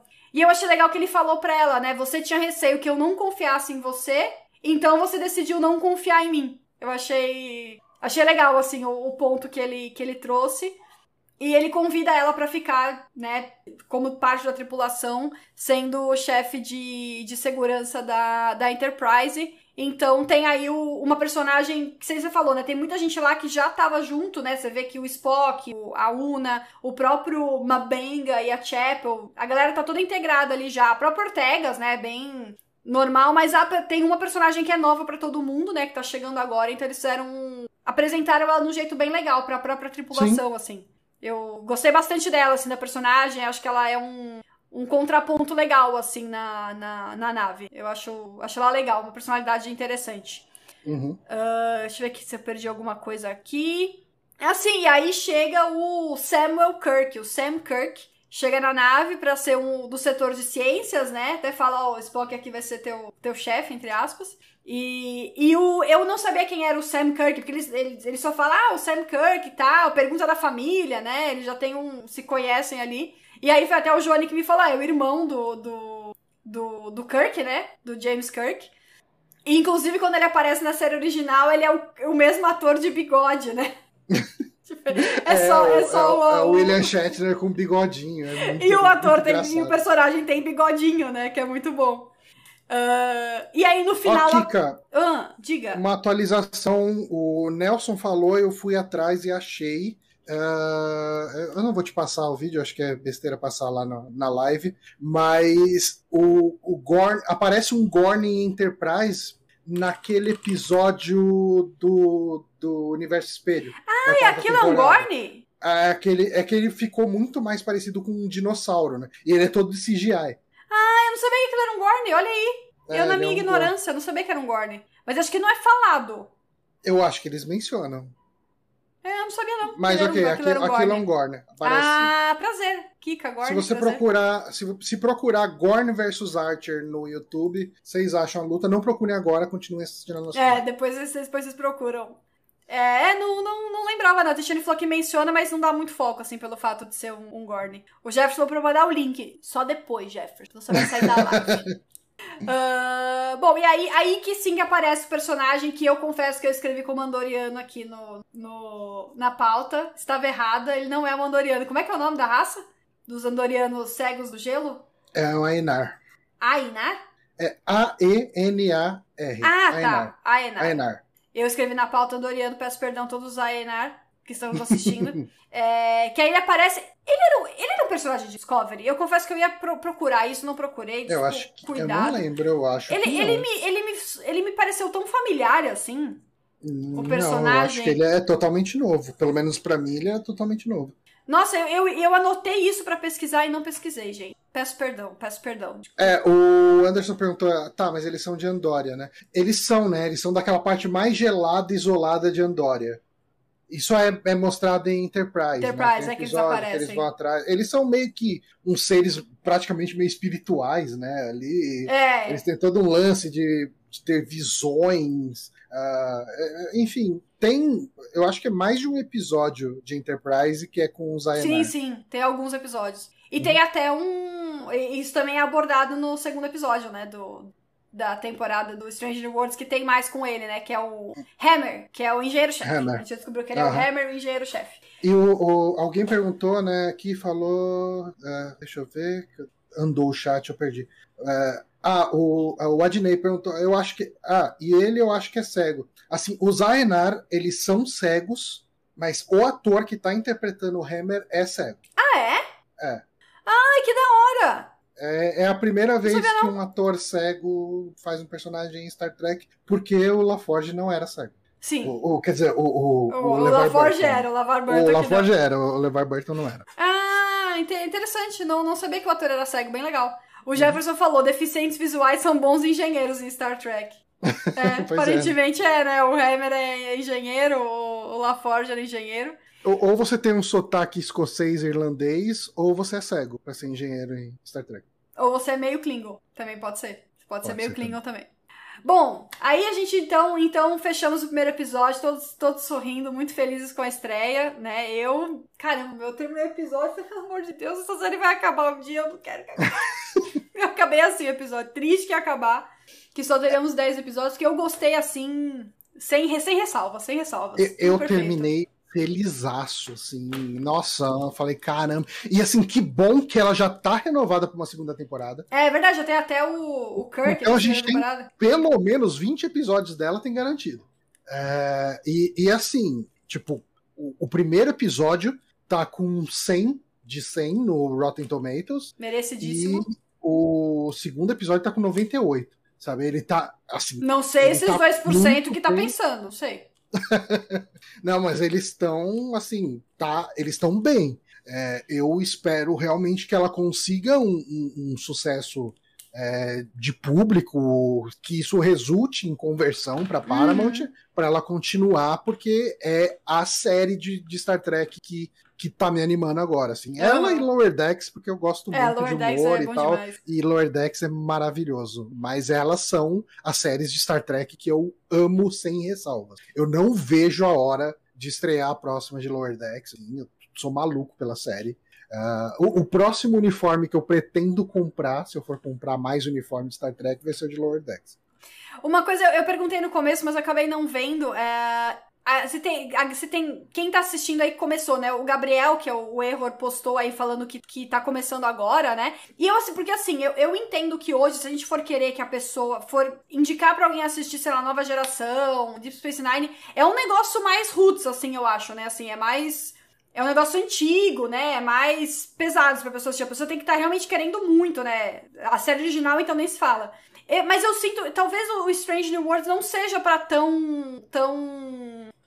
É que eu não quero falar de forma negativa, assim, tipo, não seja tão cabeçudo pra Star Trek, sabe assim? Tá. Seja mais. Seja um Star Trek super fiel, super. que, assim, quem é fã gosta muito, mas que seja bem palatável, assim, para quem ainda não. para quem às vezes se assusta um pouco com a ideia de Star Trek, sabe assim? É, e, e, é, e, é, bem isso. Ela, ao mesmo tempo que ela é leve do ponto de vista do tom da série, ela é leve em lore também. Uhum. É, o que você precisa entender para entender essa série tá nessa série. Uhum. Tipo, ah, não, mas os eventos de Discovery são importantes. Cara, é tudo explicado no primeiro episódio. Uhum. O pai que viu a morte dele, que não é bem uma morte, mas ele viu o que acontece ali com ele, ele sabe que em 10 anos ele vai morrer, esse é o drama do personagem. Tá ali. Se você quiser assistir a segunda temporada de Discovery, que eu acho que tem altos e baixos, mas no geral eu, eu, saí satisfeito dela quando ela terminou. Uh, assiste, beleza, vai ter algo a mais. Mas o que você precisa para aproveitar Strange New Worlds tá no primeiro episódio de Strange New Worlds. E eu acho que nem só isso também, o, te, o teor do, dos episódios, o que é abordado, como as coisas acontecem, também são bem, bem o que a gente gosta, assim, de Star Trek, né? Mas palpável, assim, acho que menos cabeçudo, talvez atinja mais gente e tal. Então, quando eu falo cabeçudo, eu não falo de forma negativa, não, tá? Já incluo nesse, nisso, mas. É... Uhum.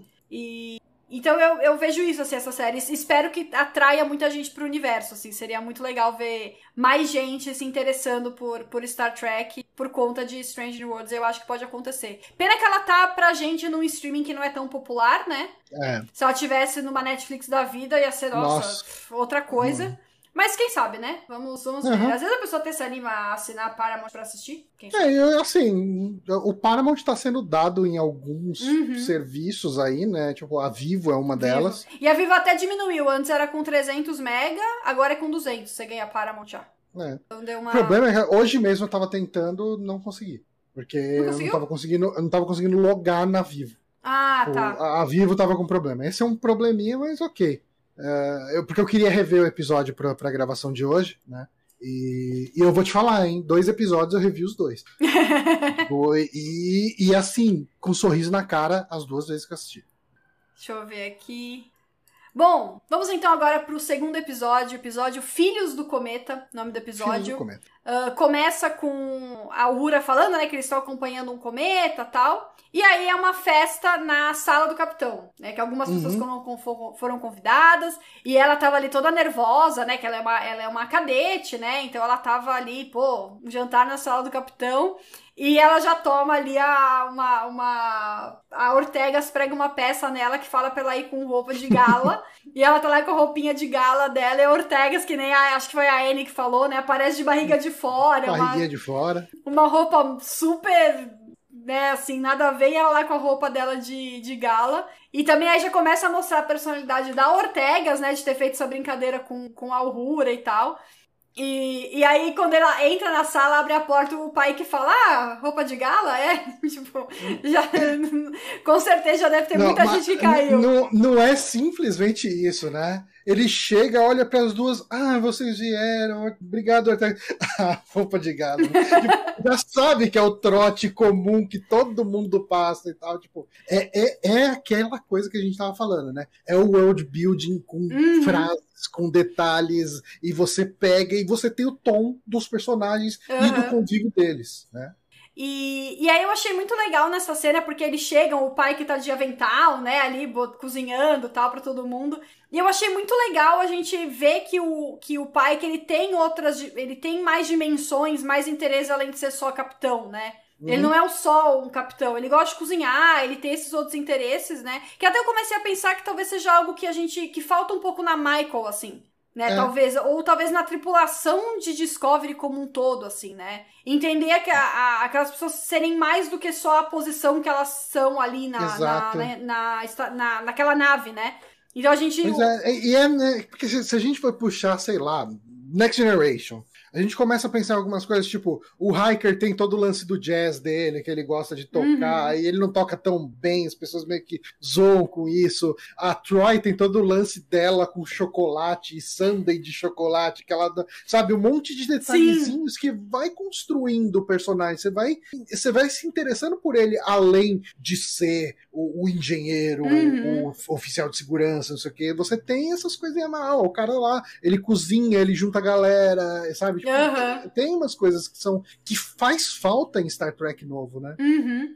Aqui, deixa eu ver aqui um comentário. Ah, o Adnei falou, e, e para mim também foi assim, que o jantar na cabine do capitão me lembrou Enterprise. Eu também, eu também lembrei de Enterprise no jantar na cabine do capitão, né?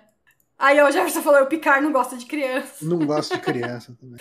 o Azizi falou, achei que ia ser como o refeitório no participa, lá no, naquelas, naqueles jantares do Archer, né? Que eram bem mais íntimos, intimistas, né? Lá já foi um negócio mais, assim, uma festa, né? Tinha mais gente e tal.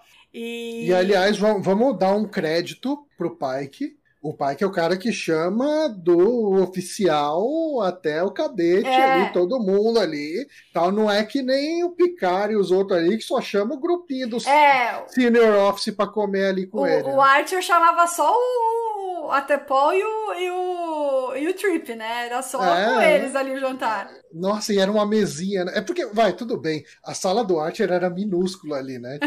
é verdade. E bom, e aí a gente conhece, né, o Hammer que a gente tava falando, o Einar, né? É, Einar. Einar, caramba, tá fugindo aqui o nome toda hora. A gente conhece ele de fato, né? Ele tá ali cozinhando e a Uhura, aquele jeito dela todo solícito, né? Vai querer ajudar. E aí ele fala: Porra, não como assim me ajudar? Só porque eu, né? Pra, pra você, eu, não, eu consigo fazer o que eu preciso aqui e tal. É, até falo um pouco, não sei se, se pincela ali o assunto de capacitismo, né? Que uhum. comenta de achar que a pessoa precisa de ajuda tal. E, e aí tem uma interação muito legal dele com o Spock, né? Uhum. Que o uhum. Spock joga a faca para ele e telepaticamente diz para ele que ia jogar a faca para ele pegar tal. Bem legal também a, a cena. E aí já começa também uma. Porque a gente tem. Esse episódio todo é muito sobre a Uhura, né? O episódio é, dela, é praticamente. E é uma escolha muito interessante, é uma escolha muito importante a gente já ter a Uhura exposta logo de cara, porque, de novo, né? É um personagem que, até pela série clássica, uh, no primeiro episódio a gente não tem praticamente nada de Uhura. Na segunda temporada a gente começa a ter uma pinceladinha aqui. Ela vai virando um pouquinho mais um personagem, uhum. mas ainda assim não é grande coisa. Então é muito importante a gente ter uma introdução da Uhura aqui, porque aqui ela é uma personagem. Uhum. Então a gente precisa saber quem é essa personagem. Uhum. E, e, eu acho que quanto menos tempo eles demorarem para entregar isso, melhor.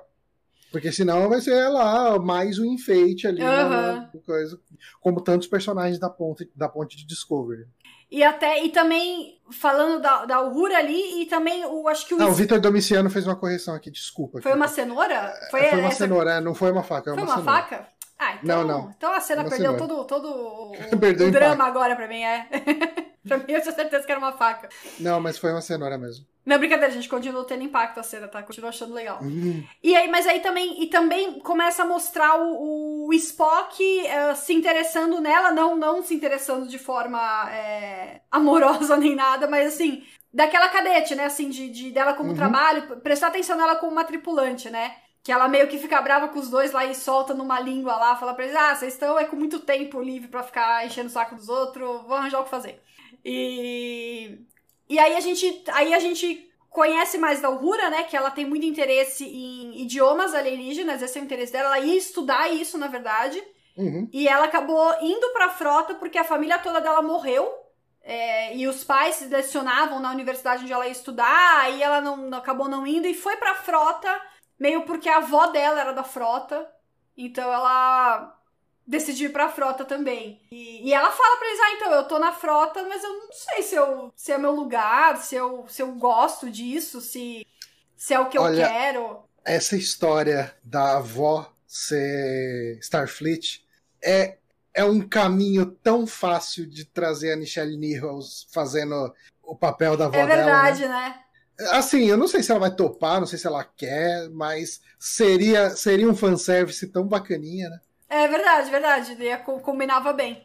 É... E, bom, e aí, e aí depois ela fala isso no jantar, né? E aí quando ela tá saindo, ela toma meio que um sermão do Spock, assim, né? No, no corredor uhum. ali, que ele fala, pô, tanta gente queria. Meu, daria tudo para estar tá aqui. E, e você tá aqui e você não, não, não vai se entregar, você, né? Meio um lance meio assim, tipo, você tá. Você não você tá aqui, mas se você não tem certeza, talvez você não devesse. Tinha que dar espaço para quem para quem quer, quem, quem tá realmente disposto a se entregar pra Starfleet e, e tudo mais. E essa é uma coisa bem importante depois, né? Pro, pro encerramento do, do, do episódio.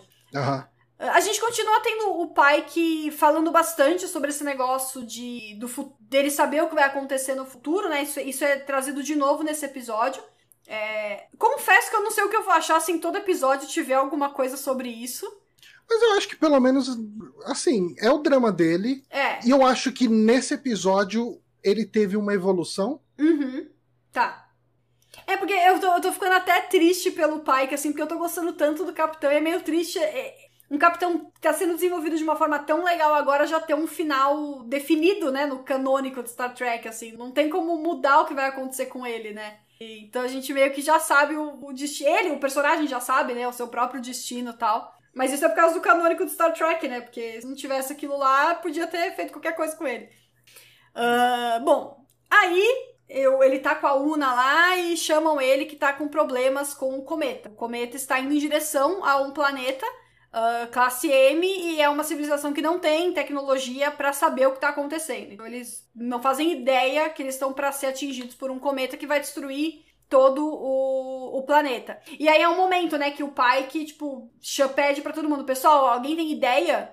Eu preciso uhum. de ideias do que fazer, ideias, né? Ele não, não impõe a ideia dele, ele usa a tripulação que ele tem para para dar ideias e, e, todo mundo participa, né? O, o, Spock dá ideia, a Una dá ideia e todo mundo junto chega a uma, uma solução que é usar os torpedos para enviar meio que motores para dar uma forçadinha e desviar o a, desviar o trajeto. o trajeto do cometa. E aí tem também um momento divertido que a, a, a Lan fala ah, é, fazer o retrofit dos torpedos deve levar no máximo uma hora Daí o Hammer no fundo fala: É, é legal você falar, falar da estimativa, quem vai, quem vai fazer sou eu. Sim. Sei que você tá dando prazo aí, porque quem vai fazer sou eu. Achei bem legal também. Essa. Também, de novo, coisas muito pequenas que já entregam a personalidade das pessoas, a relação uhum. que elas têm e, e, tudo mais. E aí, quando eles, jo eles jogam os torpedos, descobre que o cometa tem um escudo, um campo de força e uhum. aí o pai que fala, alguém pode me explicar que raio de cometa é esse que tem um campo de força? E aí entra a abertura. Uhum. Um bom momento para entrar a abertura. Achei que a abertura momento. entrou no bom análise, momento. Análise importante daqui. É, análise importante, o momento que entrou a abertura. Do primeiro episódio eu não lembro, eu não reparei o momento que entrou a abertura. Uh, Acho que já começou eu... com a abertura, não foi? Não, Será? não, não, não. Porque tem pelo menos a, a cena do. Ali do, do pai que com a namorada dele, ali. Tipo, e daí ele vai sair de cavalo, daí tipo, tem todo o lance do telefone tocar. A introdução vai aparecer, eu acho que já. Eu acho que a introdução entra quando o, o almirante fala para ele que a Una tava na nave. Ah, tá, pode ser. Eu acho que é nesse momento, eu não tenho certeza. Pode ser, se for, foi um bom momento para entrar uhum. a, a, abertura. E, e, aí tem nesse episódio que tem o um momento do I love this job, que ele fala pra Una, né? Eu, não, eu não, agora eu nem lembro, acho que é nessa parte, né? Que ele, ele ainda tá de boa nessa parte, né? ainda não foi ameaçado pela, pelos protetores do, do cometa lá, os é, Crazy fala, Space assim, Monks. O que ele fala é: ah, a gente vai jogar um, um míssil, né, tipo, um torpedo nesse, uh, nesse cometa, né, nesse asteroide, uh, a gente desvia ele, salva essa, esse planeta e a gente ainda consegue chegar a tempo em casa para tomar um chá. Ah, tá. Ver, ah, já, sabe? Tipo, é, é, é, muito bom, né? Tipo, cara, é, é, de novo, né? É um capitão mega carismático. Uhum. Né? Uh, bom, aí eles montam uma missão para ir para esse cometa para descobrir. Eles descobrem, eles não identificam nenhuma forma de vida, mas identificam estruturas lá e aí vão até o cometa para tentar fazer algo de lá, entender o que tá acontecendo. E aí o, eles montam a, a, a, a Way Mission, né? A Landing uhum. Party, acho que é, né? Que eles chamam. Com o, o Samuel Kirk, que é um Zeno. Zen, a gente fala Zen em português ou Xeno, antropologista? Eu acho que. Não sei. Ou só antropolo, antropologista. Enfim. É um Xenoanthropologist no, no inglês. Uhum. A Uhura, que tá indo pela, pra primeira missão dela porque e... ela é especialista em línguas da, em da línguas. Enterprise. Então, de novo, né? Tipo, o pessoal que tá indo na missão não é à toa, não é aleatório. Uhum. É, Sim. É, é, o, é o Xeno antropologista, a, a Uhura, que é de idiomas, é a especialista em idiomas. Uhum. O, o Spock, que é o chefe de ciência, né? E a Lan, que é a, a que, sei lá, eu, é eu, ia, né? eu ia me sentir segura com a Lan, se ela fosse comigo Exato, na missão. Totalmente. É, e aí a, a, a enfermeira Chapel também aplica um negócio lá neles e uhum. falou que vai proteger eles da radiação por duas horas. E é importante isso porque eu não peguei esse detalhe a primeira vez que eu assisti e eu fiquei eu fiquei estranhando por que, que a tripulação, a, a, a landing party que tava no cometa, tava com medo de morrer. Ah, porque eles não sabiam que tinham os caras lá ameaçando, né? Uhum. É, mas é justamente porque eles tinham um tempo que eles podiam ficar lá, né? O, o a substância lá não ia proteger eles para sempre da, da radiação, então por isso que eles ficaram, estavam lá com medo de, de morrer. E aí a enfermeira Chapel sendo super legal de novo, né? Não avisando ninguém que ia, que ia doer, porque senão as pessoas saem correndo dela. Consigo imaginar essa cena. E bom, aí eles vão pra missão, né? Uh, e a Uhura tá ali tendo síndrome, do, síndrome da impostora à torta direito na, na, missão. Pergunta um negócio pra ela falar. Você tá me perguntando alguma coisa, mas eu sou uma, eu sou uma cadete. Por que você perguntou pra mim? E, e, assim, também tem um momento dela deslumbrada, que pisou no cometa, né? Que tá pisando fora da, da nave. Eu achei bem legal, porque a gente não, não, não vê muito isso, né? No, em Star uhum. Trek, assim, o pessoal se deslumbrando com as coisas, né? Todo mundo já é muito sênior, assim. Sim, o pessoal e... já passou por muita coisa, é, né? sempre. E ela tá, tá no começo, então eu achei legal, assim, ter esse, esse momento dela. E também justifica muito a insegurança que ela tem lá, lá na, na missão, né? De, de realmente estar sendo questionada, perguntando para ela e tal. E aí o Sam Kirk, ele faz merda, né? Ele chega lá, encosta onde não chega devia. Chega encostando as coisas, momento Prometeus. e aí a comunicação é cortada, tudo mais, e, e, e, aí, e aí fica os dois momentos, né? Aí Lá tá, inter... O Jefferson fez um comentário aqui que eu também senti isso e eu vi mais gente comentando isso. É, ele perguntou, né? Foi uma referência o Kirk cair do mesmo jeito que na série clássica, que o. o eu te mandei, né? A foto de, O take é o mesmo, né? Tipo, eu acho que foi feito pro pessoal poder comparar lá. Uhum. Porque o, o, Samuel Kirk, ele aparece, né? Como a gente falou no comecinho dessa live, uh, ele aparece na série clássica e lá é o William Shatner de bigode, uh, mas ele, uh, ele parece morto já lá na, na série clássica, né? E aqui ele cai, ele encosta no negócio e cai desmaiado. A cena é muito parecida. ah, deve, deve, ter sido, deve ter sido referência. Uhum. O Adney acha que é referência. Não, imagino a, que seja cena. também. Uh, bom, e aí, e aí o, o, lá na Enterprise eles eles eles tentam. O, o, eles voltam com o. com o. O escudo volta, eles tentam tirar o pessoal de lá, né? Porque o Sam Kirk, o Samuel Kirk tá lá quase morrendo. Não uhum. consegue, e aí eles são atacados por uns, uns, uns Crazy Space Monks, como a Ortega chamou.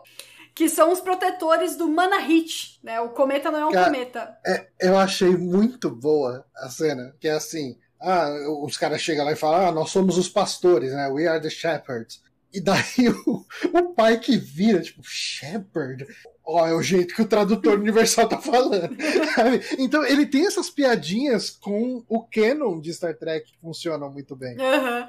E eles falam que eles são, que o Manahit, o cometa lá, é um dos antigos árbitros da vida. Uh, e aqueles os pastores estão protegendo eles e não interferem na vontade do cometa. Se a vontade do cometa é se destruir batendo no planeta. Que assim seja. Exato. Tudo é predestinado, eles falam lá. E, e eu achei muito legal essa cena do, do, do pai que conversando com o cara tal. Que eu senti muito. Eu, eu senti muita integração na, na tripulação toda, assim. É, o pai que ele, ele pausa a comunicação, fala pra Una, né? O que, que a gente tá lidando aqui?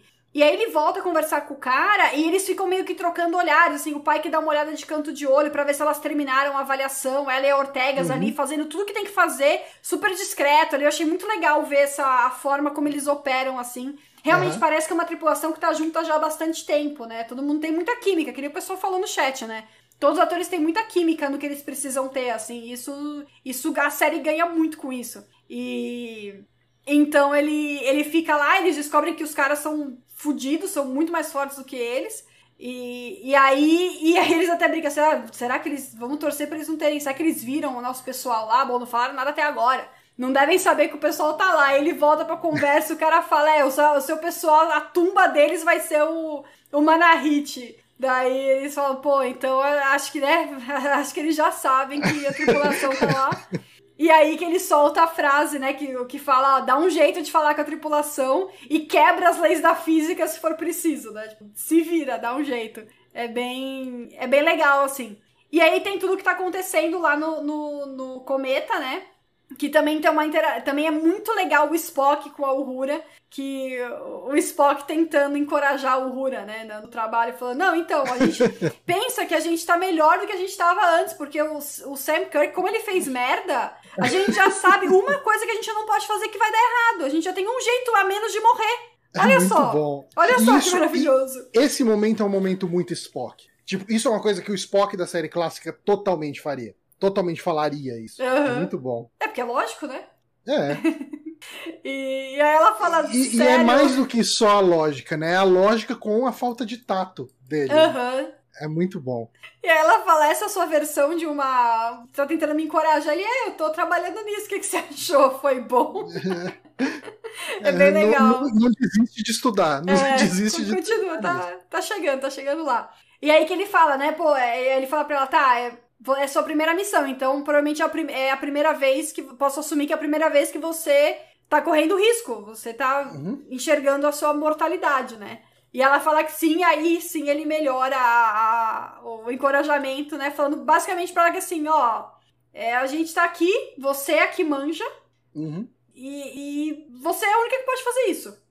Você vai fazer ou não? Né? Você vai, você vai fazer ou não vai fazer? Meio que e aí, obviamente é muito mais bonito que isso, né? estou aqui reduzindo ah, sim, sim, a sim, ideia geral da coisa, mas. A gente teve um, teve um roteirista por trás disso. Exato, né? E, e ela fala, ah, nossa, bem melhor, né? E aí ela consegue. Aí até ele que percebe o negócio da música. Eu achei muito legal mexer com música o episódio. Uhum. É um. E, de novo, a gente tem o foreshadowing disso, né? Tipo, a gente tem isso sendo avisado antes de acontecer. Sim, sim. Que lá no, no, jantar que tá rolando, tem uma hora que ela começa, ela fica nervosa por causa de todo mundo em cima dela, das coisas que estão acontecendo ali, ela começa meio que a cantarolar, e os caras, ah, você tá cantarolando, ah, eu, eu faço isso quando tô nervosa, tá. Uhum. E, e, isso volta ali na frente quando precisa, né? Então, é, é, é chamar, é, é um, tem uma chamada antes, né? Uhum. Tem antes. Sim. E, e aí ela você falou, tá cantarolando que ela tá nervosa, o Spock percebe, né? E aí eles começam a pegar que tem a ver com música. E o negócio, eu não lembro de ter visto algum episódio de Star Trek que usou a música dessa forma. Eu fiquei tentando uhum. puxar da memória, assim. Porque Olha, possivelmente tem alguma coisa, sim. Uhum. Mas é, lembrar de cabeça que episódio faz isso e como faz. Usou dessa forma, assim. Eu não, não, não é. lembrei de ter visto isso antes, né? Alguém falou aqui, não sei quem foi que, que mandou o comentário. A Zizi falou uma tripulação afinada. É, de é, fato. Mas assim, mas, bom, ok. É, não é necessariamente. nem, não necessariamente tem um timbre bom, né? O Spock, no caso. Mas a afinação tá boa. Pô, ele chegou no tom ali e manteve. E aí eu achei legal dessa cena também, porque aí ela começa a cantar tal, e, a, e, a, e aí eu achei legal observar a Lan nesse momento, que a Lan tava lá, né, cuidando do, do, do, Samuel, do Samuel Kirk, e aí ela tá lá, tipo, sério que eu, eu vou ter que cantar? Tipo, não. Ele não é comigo cantoria, ela tá lá daquele jeito lá, todo serião dela, assim, né, que não... Não, não, não, parece que não, não, não sai da pose, assim, né? Ela não, não relaxa por um segundo, assim, a, a mulher. Ela é a personagem séria, ela é. não vai entrar em brincadeira, não, ela não vai ser leve. É. E ela aí... é o nosso ó. I'm, a, I'm not a merry man. e, e aí o e aí ela começa a cantar, o Spock acompanha, né? Ela fala, ah, acompanha o meu, meu, a minha nota aí e tal. Eu falei, gente, olha, se dependesse de mim, se eu tivesse aquela missão dependesse de mim, tinha todo mundo morrido, viu? Porque Afinação não é comigo. Ainda bem que a tripulação lá é toda afinadinha. E. Ah, o Anderson falou que a Deep Space Nine tem a tripulação cantando e pulando amarelinha. Aí, pra resolver o problema. É, quase lá, quase lá. Close enough. Bom, e aí eles conseguem se comunicar com o cometa, né? Com as notas musicais e tudo mais, e voltam pra para Enterprise e aí o problema é os o problema se tornam os pastores, né? Ah, tem uma coisa legal também que a gente que eu acabei não falando que quando ela começa a cantarolar, eu entendi que o come porque aí ela começa a cantarolar e eles lá da Enterprise eles pescam um sinal do, do cometa que é uma música originária do Quênia, que é de onde é o Hura. Uhum. E eu entendi que o cometa tava meio que amplificando, né? Tava meio que retransmitindo o que ele tava ouvindo da, da Uhura, né? Uhum. Foi meio que isso, assim, que eu, que eu, que Não, eu sim, porque eles captam isso lá fora também, né? Deixa eu beber água aqui. Uh, falando muito. Beba, beba água. Deixa eu ver aqui. Assim, bom, aí então a, a tripulação volta pra Enterprise e tal, e aí a, a, a, treta agora é resolver o problema com os pastores que estão atacando eles por terem. É, como é que é a palavra? Não é difamado, é. Ai, como é que é a palavra? O cometa, eles detur é, profanaram. Profanaram. Profanaram, profanaram. O, o, o, cometa. E aí tem uma cena, aquela conversa bem legal com o Ortegas, né? Que a gente começa a entender mais da Ortegas. Que o pai que chega lá, senta, encosta assim na, na coisa, ó, seguinte. Fiquei sabendo que você fica se gabando aí que você queria ser, você é ou queria ser a melhor piloto da, da frota. E ela, ai, né? como é que você sabe disso, né? Toda, toda... As notícias correm. e é bem o jeito também que ele conversou com ela. Ele chega perto dela, ele encosta assim hum, no painel é. dela, né? Tipo, bem de perto, assim, bora conversar. E, e fala pra ela, então bota a gente na frente daquele cometa. E ela invoca o, Eze, o Evasive Pattern Ortegas Gamma One. e é muito bom. Ortegas, aí a, a, a Una olha. é muito bom. Se com isso ela vai fazer o que tem que fazer, né? Muito bom. Essa era legal demais. A Anne falando dessa cena do coração. A Tatiane falou, o pai que é um capitão intimista. Ele é mesmo, assim, ele gosta de chegar perto da pessoa, conversar, né? E, e, Olha, olha, eu tô muito perto, assim, de terminar essa temporada e eu falar que o Pike é o meu capitão favorito de todos os Star Trek, porque ele tá tão perfeito. Uhum. Tá... Falta, sim, falta a gente criar uma família, um tipo de familiaridade que a gente não consegue com uma temporada de 10 episódios, que nem a gente tem de 7 temporadas uhum. de 25 episódios cada, né? Mas ele começou perfeito uhum. já. A Tatiane falou que o rádio, rádio patroa voa até na galáxia. o Jefferson perguntou se Ortegas apareceu em outra série. Não, Ortegas Não, é de é, Strange é Worlds. Inclusive é minha uhum. xará. É Eric Ortegas. Eric Ortegas. Aqui o, o Vitor falou que essa série tem de bom em expressões dos personagens, não precisa de nenhum diálogo. E o negócio é que o diálogo também é bom. Mesmo se, se não precisava, o diálogo também é bom pra caramba. O diálogo acompanha, né? Não, é, é muito boa. Essa cena foi bem legal com Ortegas, eu achei super, super legal de entender mais dela, assim, né? Então, todas essas pequenas coisas a gente vai construindo muito rápido, né? O, o perfil dos, dos personagens. Uhum. E, e, aqui que eu achei super legal os efeitos especiais, né? Ela indo pro cometa e aí quando ela, quando ela vira pra entrar na frente, que vai batendo o, o, Acho que é. Não sei se é tiro, mas vai batendo no, no escudo e o escudo vai, né? Sim. É, muito é porque legal. É importante, é importante levar em consideração que a Enterprise é muito menor do que a nave dos pastores ali. Uhum. É, e assim, ela tá desviando, ela tá fazendo o possível ali, mas ela não vai desviar de todos os tiros dos caras ali. Uhum. Então ela faz o possível, a nave toma um tiro. Essa cena é muito bem feita, é uma cena de, de manobra evasiva. Uhum. É, cara, perfeito, adorei, adorei. Foi muito bom.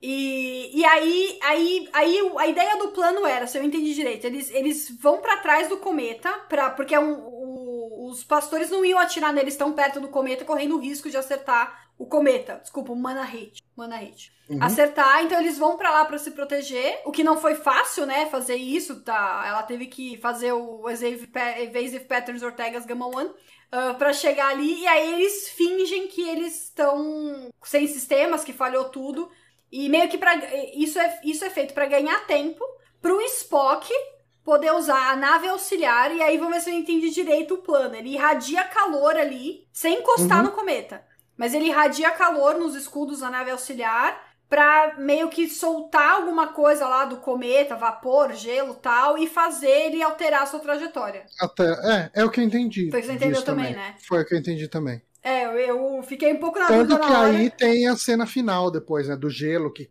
do uhum. pedaço de gelo que parte. E pelo que entendi que estava sendo feito, era exatamente isso.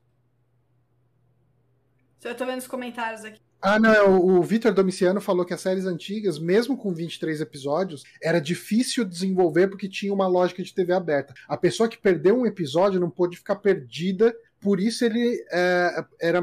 Por isso muito era repetitivo, né? Tipo, você você acabava não tendo tanto, tanto desenvolvimento de personagens e você acabava repetindo os mesmos dilemas e dramas de um mesmo personagem, né, para dar a caracterização dele, porque se o cara perdeu o episódio, assim, a gente tá falando de uma época pré-home video, uhum. tipo, você não comprava os DVDs da temporada. Ah, sim. Você, você assistiu naquela semana ou você perdeu, tipo, uhum. torcer para você pegar uma reprise se tiver. Uhum. É, então, assim, uh, você não. Você, realmente o que ele falou faz sentido. Você não tinha como desenvolver tanto, criar tantos arcos. Eu acho que quem começou a fazer isso foi Deep Space Nine, né? Uhum. Você começou é, a ter arcos mais, é. É, mais, mais compridos, mas sim, concordo.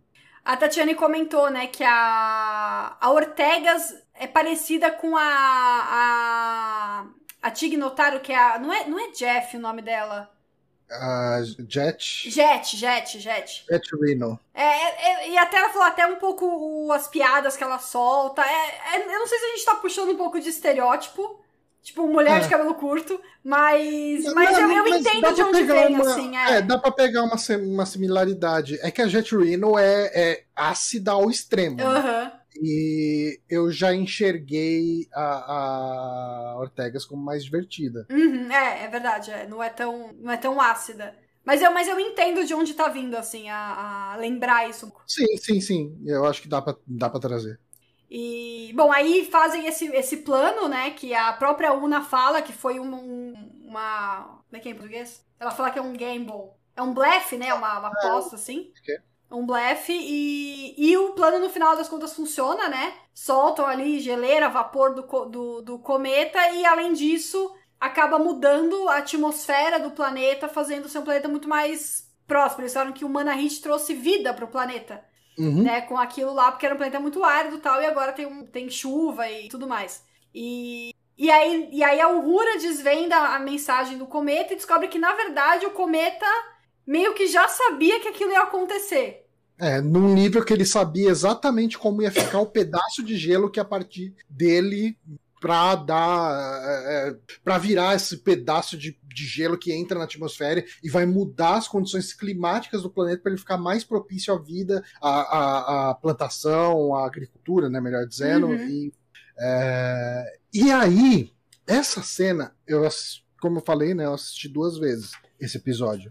Uh, a primeira vez que eu assisti, eu tive uma leitura que eu acredito que tenha sido muito equivocada da minha parte. Uh, porque o, o, episódio ele começa com o pai que tem naquela é, quer dizer, não que ele comece com isso, mas o pai que tem a conversa com a Una, né? Com a Number One, sobre todo o lance do, do dele saber o futuro dele, uhum. saber que vai morrer, etc, etc e tal.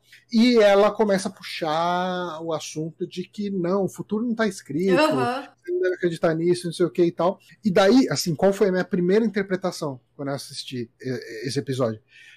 Uh, o fato do cometa ter o destino dele já marcado e aquilo acontecer daquele jeito pra, e ele já saber quer dizer que o, o destino é imutável. Uhum. Então o pai que vai morrer mesmo e é o pai, o pai que tem que saber que ele vai morrer. Só que o pai que ele ficou um tanto quanto otimista com a conversa que ele tem com a Number One. Uhum. Nesse momento, falei, por que, que ele ficaria otimista sabendo que ele vai morrer mesmo? E daí eu tive a leitura que, é, que eu acredito que seja correta desse episódio, que é, ok, o destino dele era passar realmente perto desse planeta e potencialmente se chocar contra esse planeta e causar toda a morte uhum. e tal, uhum. mas ele sabia que ele só precisava saber que isso poderia acontecer e que algum evento externo faria com que esse evento dele passar perto do planeta uh, seria o suficiente para mudar as condições de vida nesse planeta. Então, o pai que pode interpretar isso como, ok, eu sei o que, vai acontecer, eu sei que vai dar uma merda muito grande, eu vou salvar essa galera, o meu destino tá em salvar essa galera.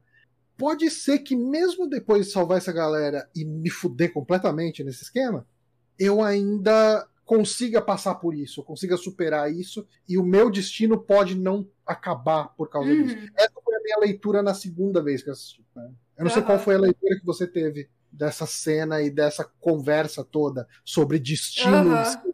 pedra ou não. Porque é a grande rima né, desse episódio. Uhum. Que ela vem no começo com a conversa, e, e, eu acho que também é um outro momento brilhante da Anson Mount, que é quando ele chega e está falando com a Uhura, uma pergunta que ele sempre faz para cadetes, onde você se vê em 10 anos? E quando ele fala em 10 anos, vem na cabeça dele que em 10 anos ele vai morrer, e ele muda a expressão, ele uhum. muda tudo, e dá um, dá um gelo. Eu acho que essa cena é muito, muito boa. E daí puxa a conversa dele. Sim, que a, que a Una percebe, né? Ela, uhum. ela começa falando assim pra ele: Eu já vi você fazendo essa pergunta sem, milhares de vezes pra, pra cadetes, mas dessa vez foi diferente. Né? A, uhum. O jeito que ele fez a, a pergunta. E aí, uh, a parte do pai que termina com ele. É, ele fala o nome das crianças que ele vai salvar, né? Pra uhum. Una. E ela fala: Sabe o nome delas e, e, termina com ele buscando essas crianças, né? Procurando. Cada uma das crianças. E meio que ele dizendo que ele. que ele. Ele não tá encarando tanto isso, acho que como um.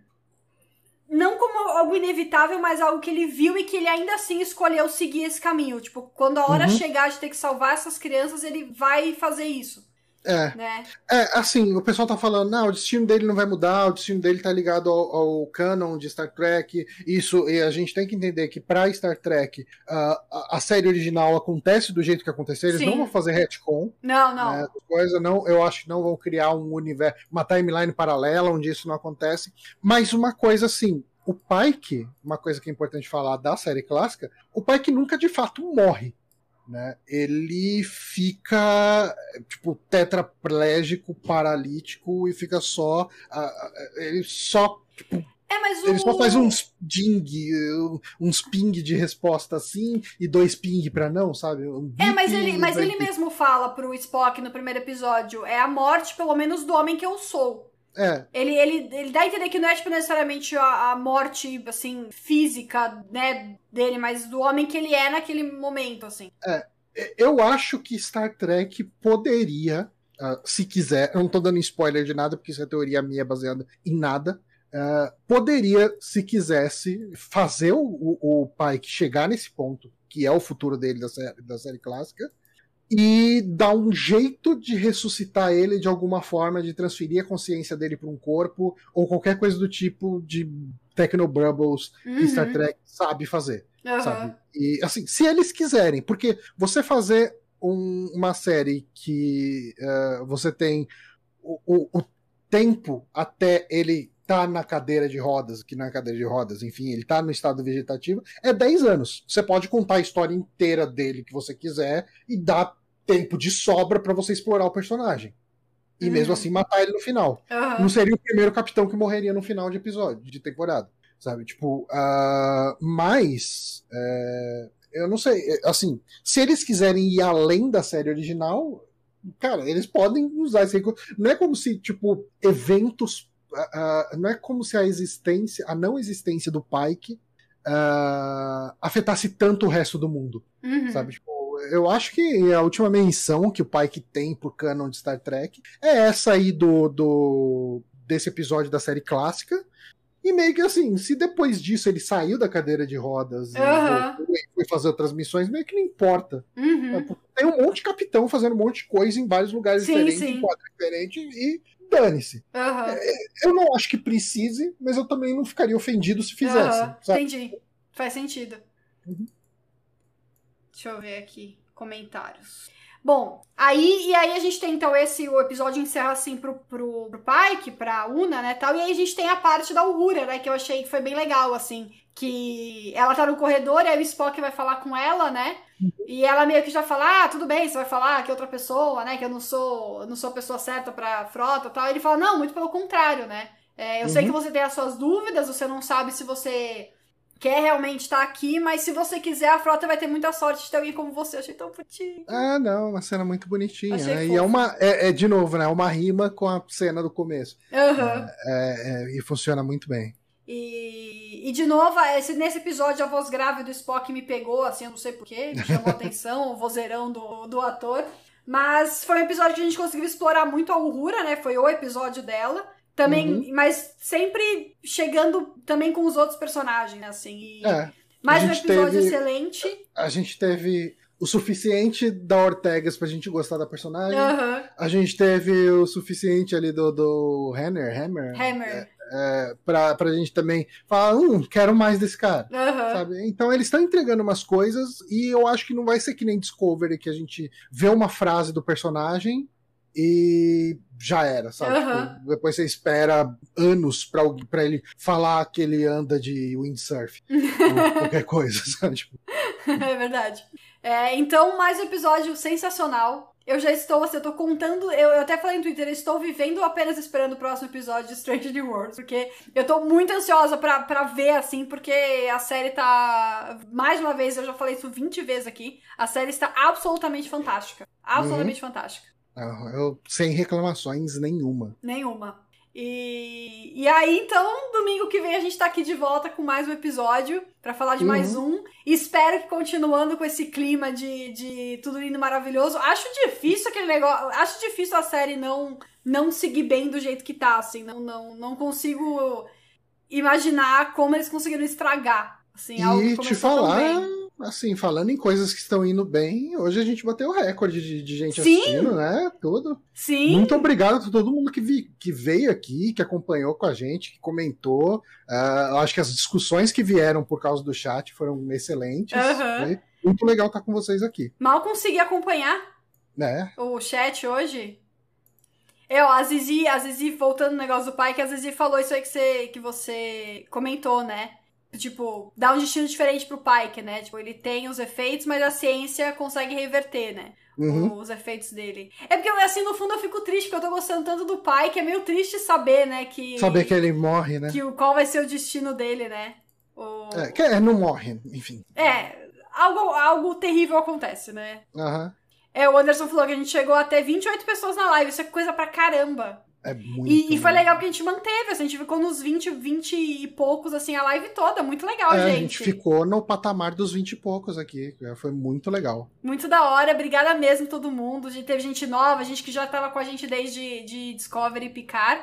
Uhum. E, e muito legal, então. Muito feliz, série boa, live boa. É isso aí. E a live fica gravada, né? Quem não conseguiu ver até o fim. E também agora as lives de Strange Worlds vão estar em formato de podcast. Sim, né, Johnny? sim. Fale mais Eu sobre isso. vou, eu, eu vou tentar fazer isso. Geralmente, assim, a- as minhas edições de podcast pro feed do Super Amigos não são edições de botar trilha sonora, cortar gagueira, nem nada do tipo. É só transformar num arquivo de áudio mesmo. Aham. Ah, então, é, eu preciso ver, Kika, como que eu vou conseguir fazer isso. Será que você consegue me compartilhar o vídeo disso aqui em algum drive da vida? Uhum. E, ah, você tá, pode você baixar do YouTube se você quiser, né?